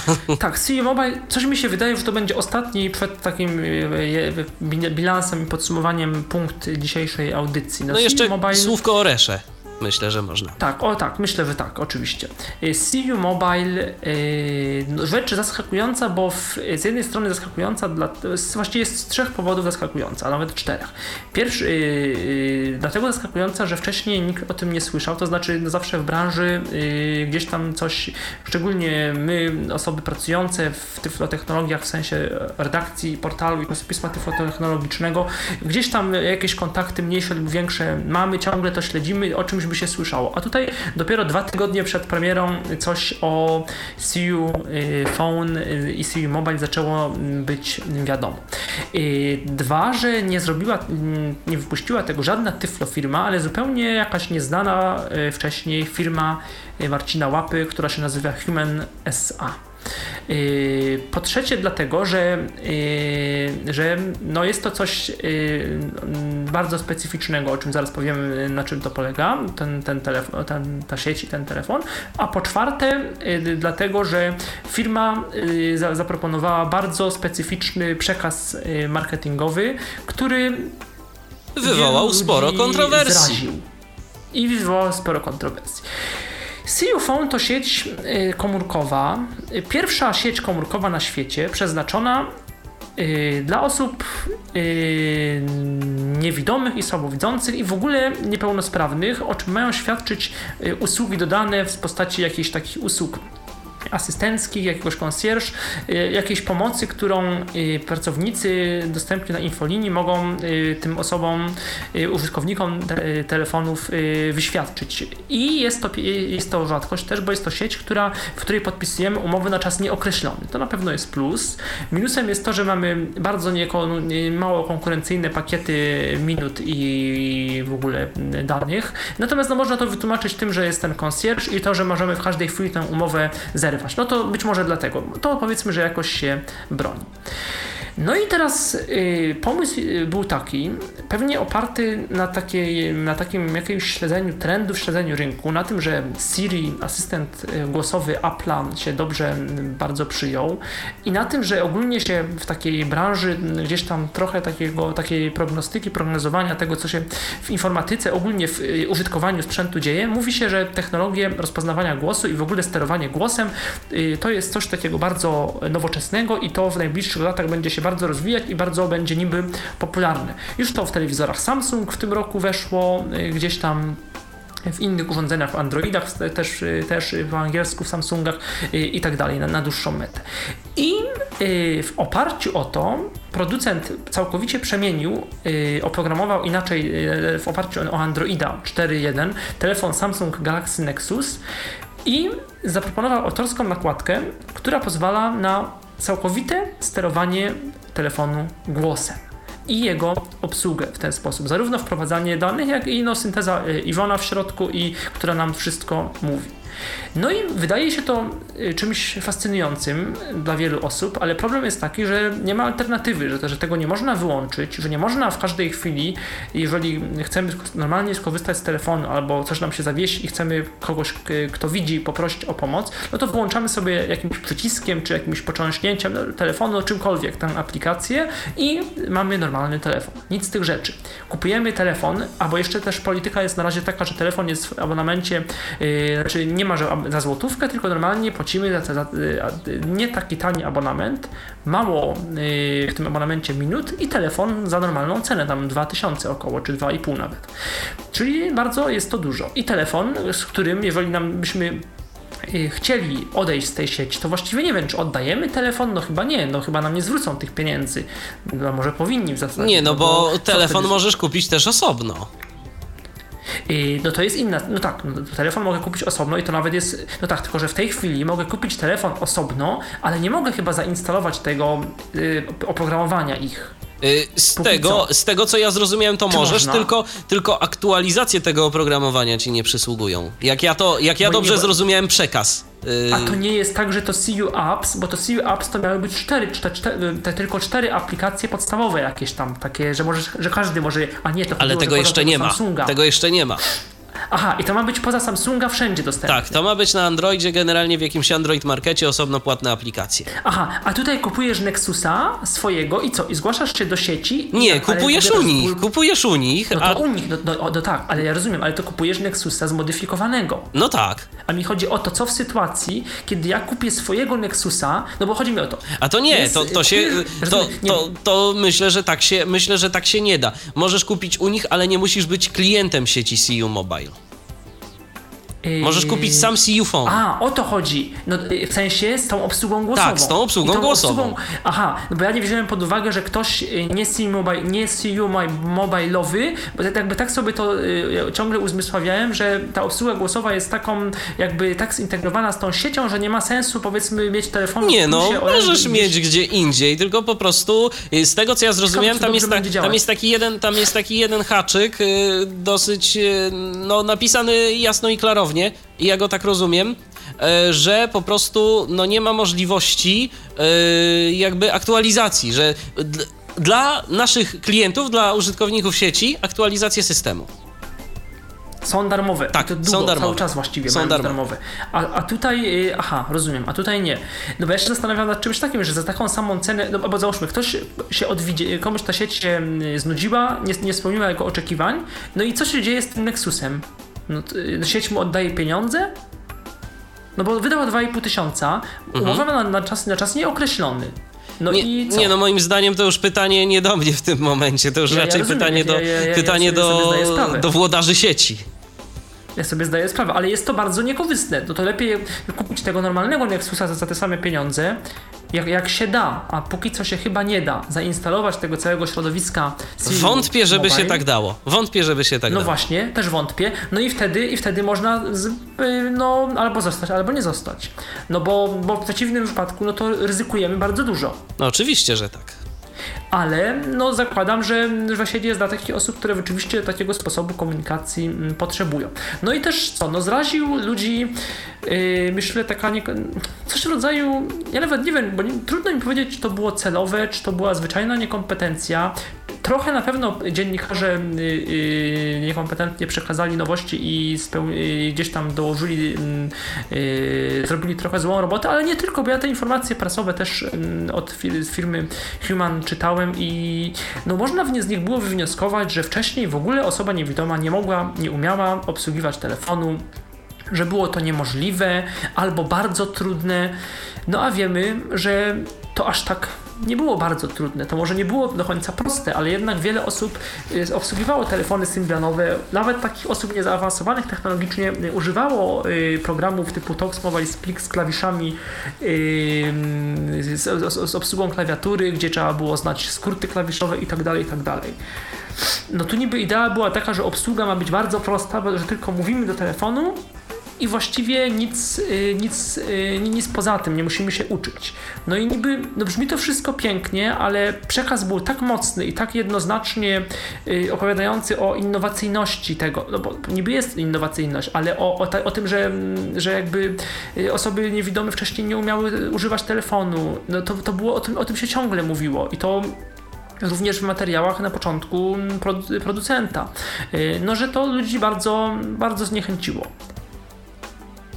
Poza To się wszystko ludzie, no, zgadza, lubią- to się wszystko zgadza, no po prostu- Jest teraz poza tym moda na uniwersalne projektowanie i ludzie to też niekoniecznie, mm, znaczy to jest oczywiście dobre, że tak jest, ale też ja, ja, ja, nie jestem tak do końca, nie neguję tego rozwiązania, bo zdaję sobie sprawę, że, że jest pewna grupa ludzi, którzy, tak jak czytak, która nawet, nawet y, będzie chciała mieć takie zamknięte rozwiązanie, może mało rozwojowe, ale takie specjalnie dla niewidomych, stworzone. No to Szczególnie na przykład osoby bazowane- starsze. Bo zwróć uwagę, że m, tak jak powiedział nawet e, gość e, twój e, na konferencji Reha for the Blind in Poland, Marcin Zieliński, twórca CU Mobile, to po prostu mm, ten, pro, ten telefon, Phone, projektował z myślą o swojej mamie. No więc y, podejrzewam, że jego mama to może być y, pani, no nie wiem, po, po 50, po 60, osoba starsza, ale chcąca jeszcze korzystać jakoś tam z mm, nowoczesnych technologii,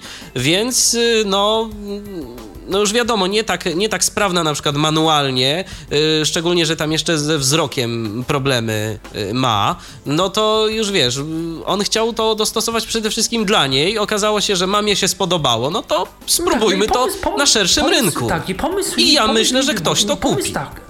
Tak, i pomysł to nie do końca głupi, no to, to co mówimy, no futurystyczne jest, wyszukiwanie, y, wyszukiwanie, obsługa głosowa, no jest, czyli to, to, to wszystko jest teraz modne. No i teraz co, no jak to niewidomy smartfon, no to nie wszyscy umieją obsługiwać te iPhony, on nawet może nie wiedział, nie wiem, on, przepraszam, y, pan, pan twórca, y, pan twórca CU, CU Fauna Marcin Łapa może nawet nie wiedział, że ludzie obsługują te iPhony, Androidy, no i ja myślę, że się trochę zdziwił, bo jednak to, y, to środowisko, powiedzmy, które jakoś tam telefonów używa, to są, no niestety to tak jest, że ludzie y, niewidomi używając komputerów, y, nawet jak nie mają takiej bardzo dużej wiedzy, to mają tą wiedzę taką bardziej jakoś taką ułożoną, w sensie taką nazwaną.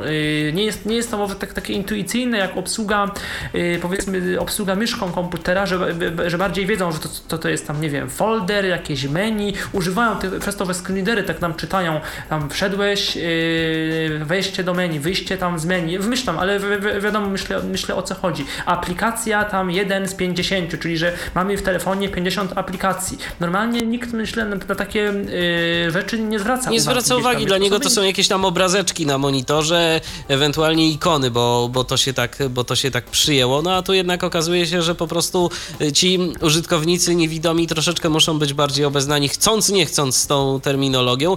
No i twórca CEO Mobile troszeczkę się, troszeczkę się zdziwił. Niemniej jednak, panie Marcinie, zapraszamy bardzo serdecznie w końcu do Tyflo Podcastu. Prosimy się nie bać e, ani nas, ani, ani swoich potencjalnych klientów. E, więc myślę, że kiedyś będzie, będzie można przyjść i porozmawiać i, i przedstawić w końcu swoją wizję CU Mobile, bo jak na razie to my tylko mówimy, a głównego no, zainteresowanego no, nie ma. Się, a użytkownicy się poczuli do, te, trochę tak urażeni, się obrazili tak trochę. No, ja myślę, że to oczywiście, bo to, to też tam zwracano uwagę, Marcin y, Zieliński, z którym wtedy rozmawiałem, zwracał mi uwagę, że oni się, znaczy, że jakoś tam się trochę też, y, no mieli prawo y, z tym nawet może i zwystrafić i zmartwić, bo rzeczywiście to, co na listach dyskusyjnych pisano, no to tak trochę, no ale z drugiej strony też nie, no, no, trudno bazować, że trudno, żeby ktoś, kto wypuszcza na rynek aplikacje czy jakieś rozwiązanie bazował no tylko na jakichś tam opiniach powiedzmy użytkowników forów internetowych, które no nigdy... Inna sprawa, że ludzie też lubią sobie,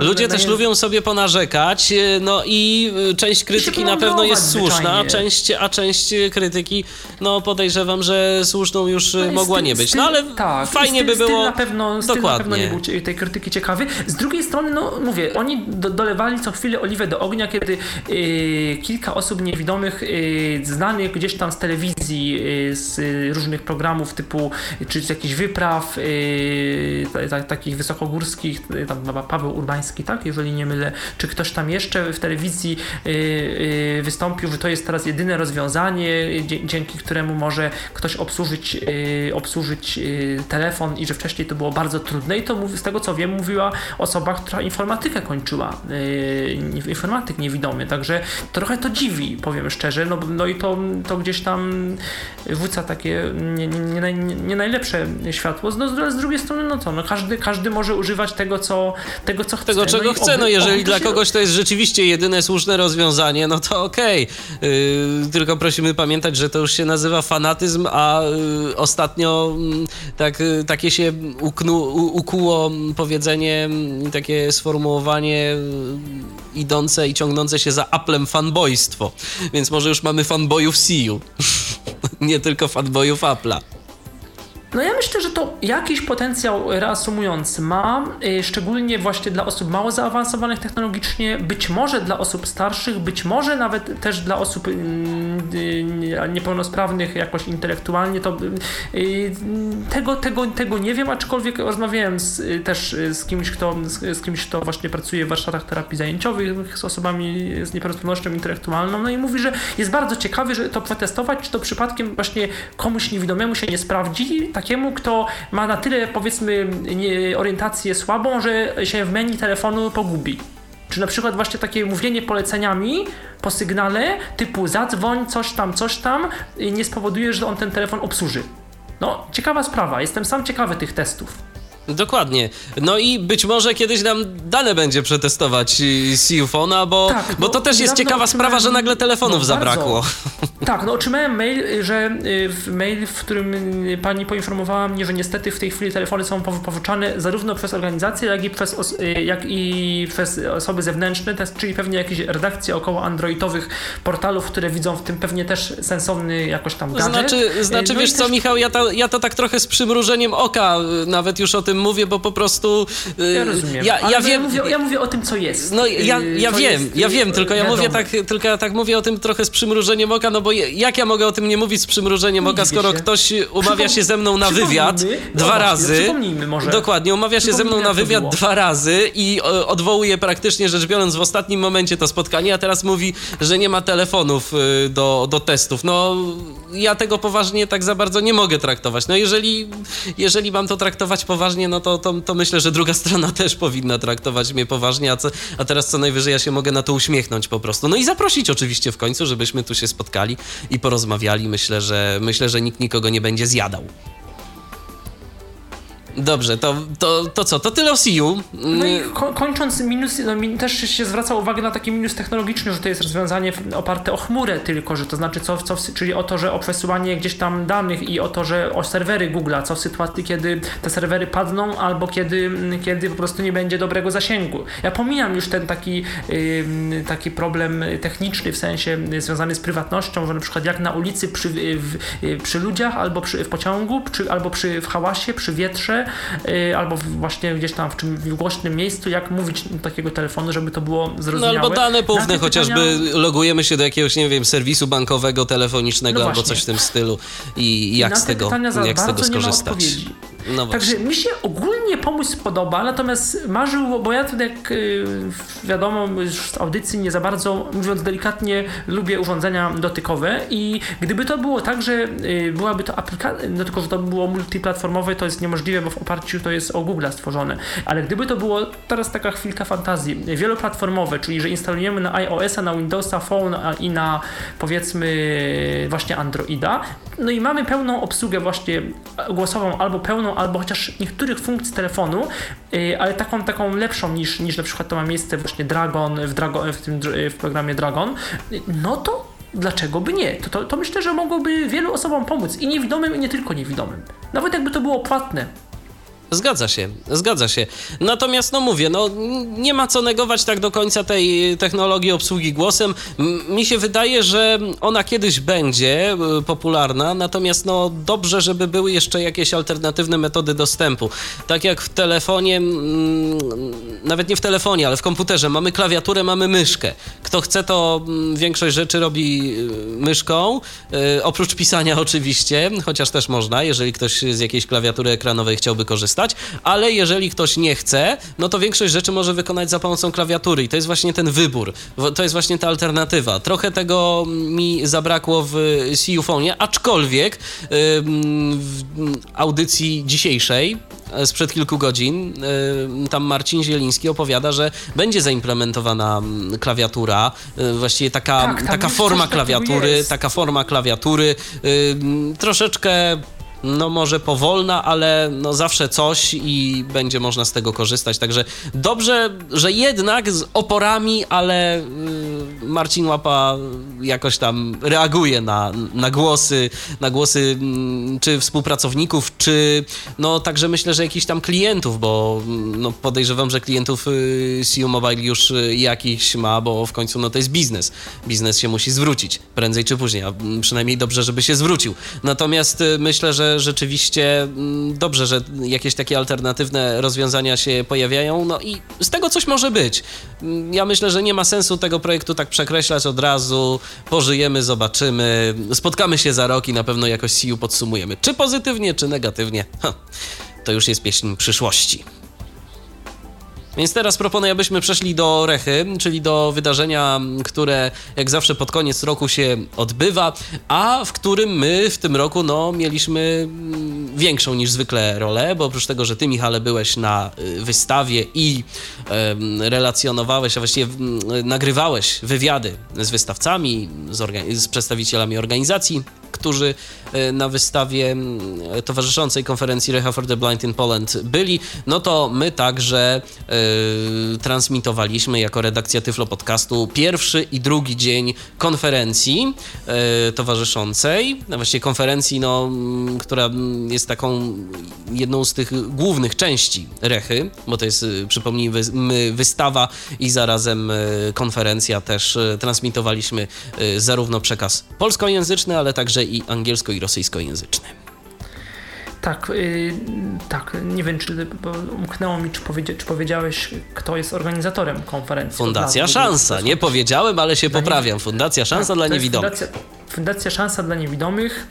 Y, fundacja założona przez y, Marka Kalbarczyka, y, która już no, długo istnieje, bo, bo chyba 20 lat teraz było niedawno. No i rzeczywiście oni od lat organizują prawie co roku takie konferencje. Jedyne takie konferencje w Polsce na które każdy, zawsze, które przy wszystkich, bo one może nie są bardzo tak dobrze zorganizowane. Yy, o czym zresztą sami mówią, że tak, to nie jest tak, że tam jest dopięte na ostatni guzik. Tak, oni, oni już w pewnym momencie nawet tego nie, jakby nie kryją i no trzeba no co zrobić, no albo to, no trzeba, no można, no, no trzeba to uznać, no, albo jechać i, no bo trochę nie, trochę, no, trochę nie mamy innego wyjścia, natomiast, y, natomiast y, czasami może to być pewne, pewne organizacyjne problemy no, mogą być y, drażniące, myślę, dla, dla, dla osoby, dla kogoś, kto tam pojedzie, ale co by nie mówić, są to jedyne takie konferencje w Polsce. konferencję w y, Polsce to raz. Dwa, że jest tam wszystko to, co się dzieje y, najistotniejszego z polskiej perspektywy. To znaczy, no, mnie głównie no, interesuje ta branża tyflotechnologiczna i wystawa, bo ja tym się jakby w pracy zajmuję. Y, I, i, i na wystawie są wszystkie firmy i polskie, i niepolskie, które tutaj coś w Polsce mają, coś w Polsce robią, jeżeli chodzi o technologię dla niewidomych i słabowidzących. Poza, no, Harpo nie ma, bo Harpo ma swoją politykę wystawienniczą i się nie pojawia na Recha właściwie nigdy. Y, I chciałbym to rozwiać, bo oczywiście no, y, Altix jest fundacją szansą, y, wiadomo, jest, jest, jest związana, ale to nie jest takie proste, żeby, żeby, żeby powiedzieć, że szans, znaczy, że Recha to tylko promocja, bo tak jak się czasami słyszy, że Recha to tylko promocja Altixu. Nie, nie, nie. No owszem, tego Altixu jest dużo, ale to, to każdy widzi trochę co chce i wcale to nie jest takie, to nie jest takie wcale proste. I to nie jest tak, że tam jest, tyl, że tam jest tylko Altix, no bo gdyby tam był tylko Altix, to nie byłoby takich firm jak Madison czy ECE na przykład. Bo to jest przecież Oczywiście konkurencja jest, dla Altixu. Owszem, Altix ma duże, no bo wiadomo, no, mogą sobie też na to pozwolić. Poza tym no, Altix jest największą firmą w Polsce, która ma, o czym no, jakoś też tak, niby to jest takie już normalne, ale to też no, jedyna firma, która ma w każdym mieście oddziały Tyflo od 2005 i 2007 roku mm, tak porobiło. To, to też kiedyś było... W wojewódzkim chyba, Michale, tylko, każdym mieście, tak? Jak, jak Bo powiedziałeś każdym mieście, no to... Yy, skrót, oczywiście, w każdym, duży, w każdym dużym mieście w każdym mieście wojewódzkim. Tak, oczywiście, przepraszam. Ma, ma, swój, ma swój oddział.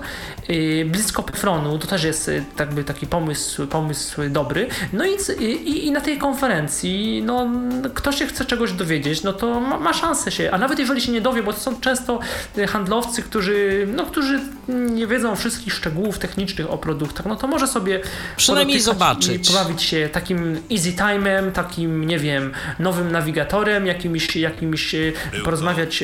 I to też y, już na przykład stara, żeby mieć tłumaczy na stanowiskach. Ostatnio na przykład na, przy Nanokenshi przy Plexstochach był Michał Bałamut, który tłumaczył na przykład. Igor Busłowicz był przy tej rosyjskiej firmie, która tu miała program, program System Mówiące Miasto. Także, także no to jest naprawdę duże wydarzenie i, i, jak ktoś trochę lubi i się interesuje tymi technologiami albo wie, że w przyszłym roku będzie e, brał udział, e, brał udział, będzie starał się o sprzęt z programów e, jakichś pefronowsko-samorządowych, no to ja myślę, że warto się zdecydowanie przejechać, no ale też warto się jakoś tam przygotować, żeby wiedzieć o co pytać i nie dać się zbyć jakimiś tam ogólnikami.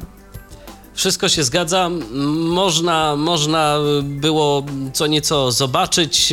No my też mówiliśmy o tym, co było na wystawie. Jeszcze mamy kilka materiałów, także prosimy oczekiwać na kolejną porcję. Jeżeli ktoś nie słuchał, to zachęcamy do posłuchania tych poprzednich audycji, zarówno jeden Tyflo Podcast w Radiu N, no i jeszcze dwa takie materiały w formie wypowiedzi różnego rodzaju przedstawicieli, wystawców.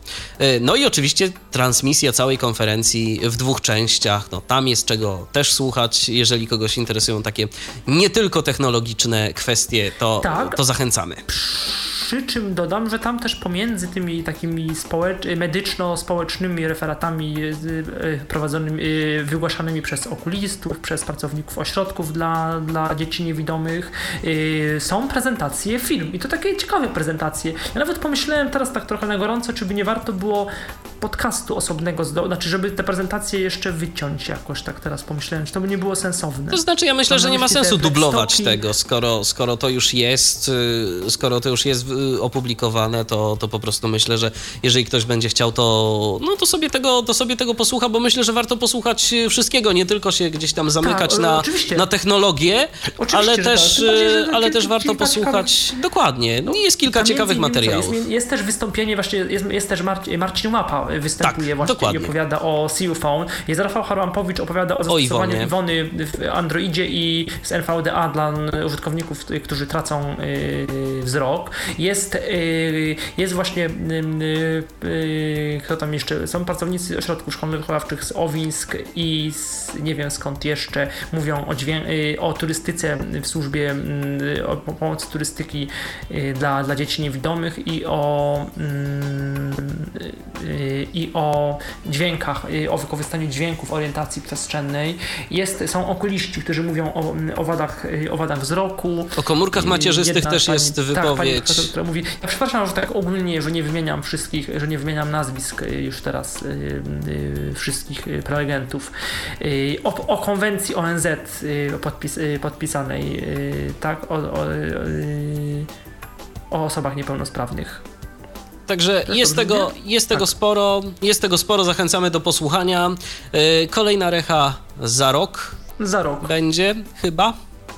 W każdym razie nic nie słyszałem, że nie ma, że nie ma nie być, a właściwie, że nie, nie, nie słyszałem, żeby, żeby były jakieś plany, żeby, żeby się recha nie odbyła, więc y, myślę, że też się gdzieś tam pojawimy i będziemy również y, relacjonować w takim czy innym stopniu to, co się dzieje. Swoją drogą ciekawe, gdzie teraz będzie, bo zdaje się, że, że, że do Złote Tarasy, no multikino, całkiem, całkiem, ciekawe, mm, całkiem ciekawe miejsce. Zobaczymy, gdzie będzie, gdzie będzie następnym razem. Tam ktoś tak żartobliwie powiedział, że może kongresowa, to chyba Marek Kalbarczyk yy, tak coś powiedział, że, że może następnym razem, ale, ale teraz nie pamiętam dokładnie, ale no zobaczymy, może, może kiedyś, może kiedyś, kto wie.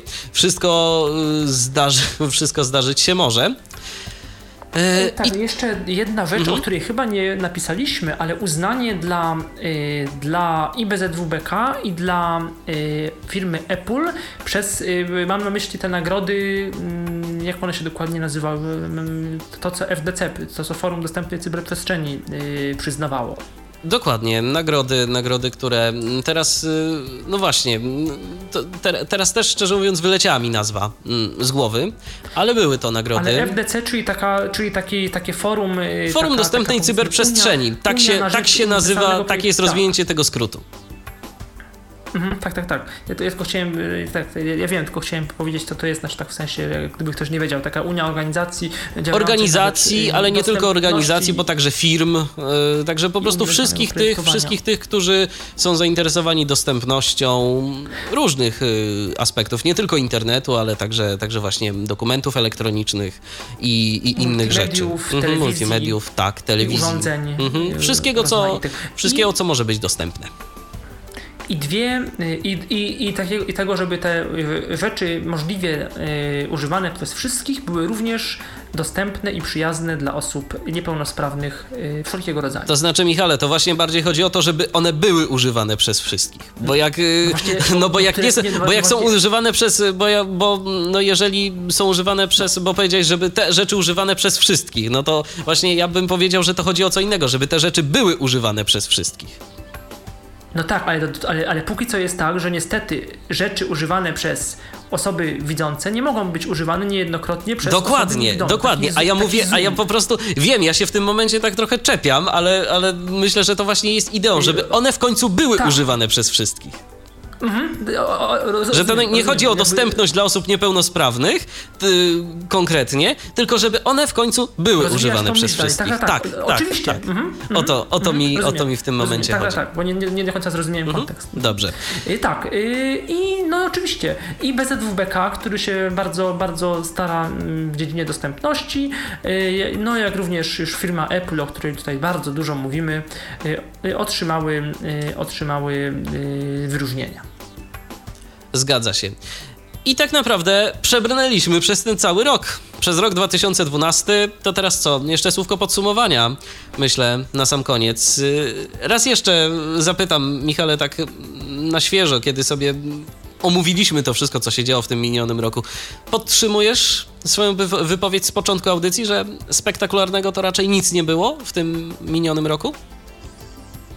No, poza CU Phone'em, o którym można różnie mówić, to w zasadzie spektakularnego nie. Nic, nic spektakularnego nie było, ale myślę, że to był dobry, do, do, do, to był dobry, spokojny rok, w którym w każdej dziedzinie właściwie coś się działo i to się działo raczej, y, raczej y, na lepsze niż na gorsze.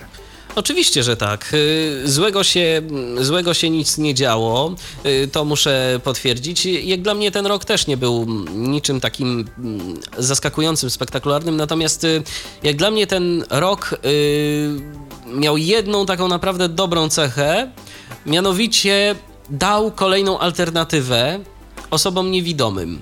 Yy, mianowicie, ja tu mówię o Androidzie. Ja się tego będę trzymał. Dla mnie to jednak, mimo, mimo że sam z tego nie korzystam, yy, bo ja jednak zdecydowałem się na iOS-a, ale yy, doceniam to, że jest kolejna platforma, jest kolejny system, y, który umożliwi osobom niewidomym korzystanie y, z telefonu komórkowego, w przyszłości może jeszcze z jakichś urządzeń i że mm, użytkownicy mają wybór.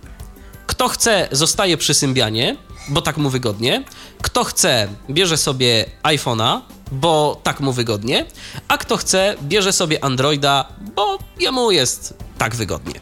I, I to dla mnie jest y, właśnie takim, taką fajną rzeczą w 2012 roku, że ta dostępność się polepszyła, że ten system jednak y, staje się coraz lepszy. No i też się tak prywatnie cieszę, że gdzieś tam my mieliśmy w tym swój udział, szerząc jakby te informacje o tym, że, że ten Android jest dostępny, że, że kilka osób może dzięki nam się do niego przekonało.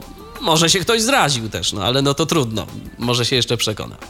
Lepiej by się zraził w taki sposób, niż by kupił telefon y, albo kupił za 300 zł program Mobile Accessibility, który by nie spełnił jego oczekiwań. Oczywiście, Także oczywiście. po to są podcasty właśnie. Dokładnie. Po to są, po to są podcasty, które będą oczywiście, bo plany na ten rok y, są, a jakże będziemy kontynuować y, nagrywanie różnego rodzaju audycji, będziemy się z wami spotykać w Tyflo Radio, też będziemy opowiadać o różnych rzeczach na żywo, y, ale też y, postaramy się, żeby od czasu do czasu dla was coś nagrać, y, żeby się jeszcze mm, też różnego rodzaju prezentacje czy aplikacji, czy urządzeń pojawiały i żeby mm, ten y, element Tyflo Podcastu w dalszym ciągu się rozwijał, bo wiem, że Część osób lubi właśnie takie prezentacje, gdzie są konkrety, a część osób lubi, jak my sobie tak posiedzimy i pogadamy mm, bardziej lub mniej mądrze, że mogą sobie posłuchać, a mogą jeszcze zadzwonić i też swoje trzy grosze dorzucić. Więc dla każdego coś miłego. Yy, audycje kulinarne wrócą. To, to już obiecuję. Pojawią się. One czekają, one czekają, więc myślę, że to jest najwyższy czas, żeby komu garnki i patelnie miłe, żeby już niedługo znowu y, się zaczęły te materiały pojawiać y, prezentowane przez Alewitek. Dobrze, więc to by było na tyle, jeżeli chodzi o dzisiejszą audycję na antenie Tyfloradia.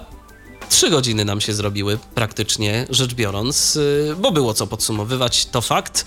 Ja dziękuję Ci bardzo, Michale, za udział w programie. Dziękuję. Y, Michał Kasperczak był moim dzisiejszym gościem. Patryk Waliszewski też przez chwileczkę był. A mm, te słowa mówił do Was Michał Dziwisz. Y, My spotkamy się w poniedziałek po godzinie 19 w Tyflo Radiu. Już teraz y, bardzo serdecznie zapraszam. Będziemy poruszać kolejny interesujący temat. Już teraz mogę zdradzić, że najprawdopodobniej porozmawiamy sobie, no właśnie, o tej ewolucji systemu Android. Dziękuję za uwagę. Do usłyszenia. Był to Tyflo Podcast. Pierwszy polski podcast dla niewidomych i słabowidzących. Program współfinansowany ze środków Państwowego Funduszu Rehabilitacji Osób Niepełnosprawnych.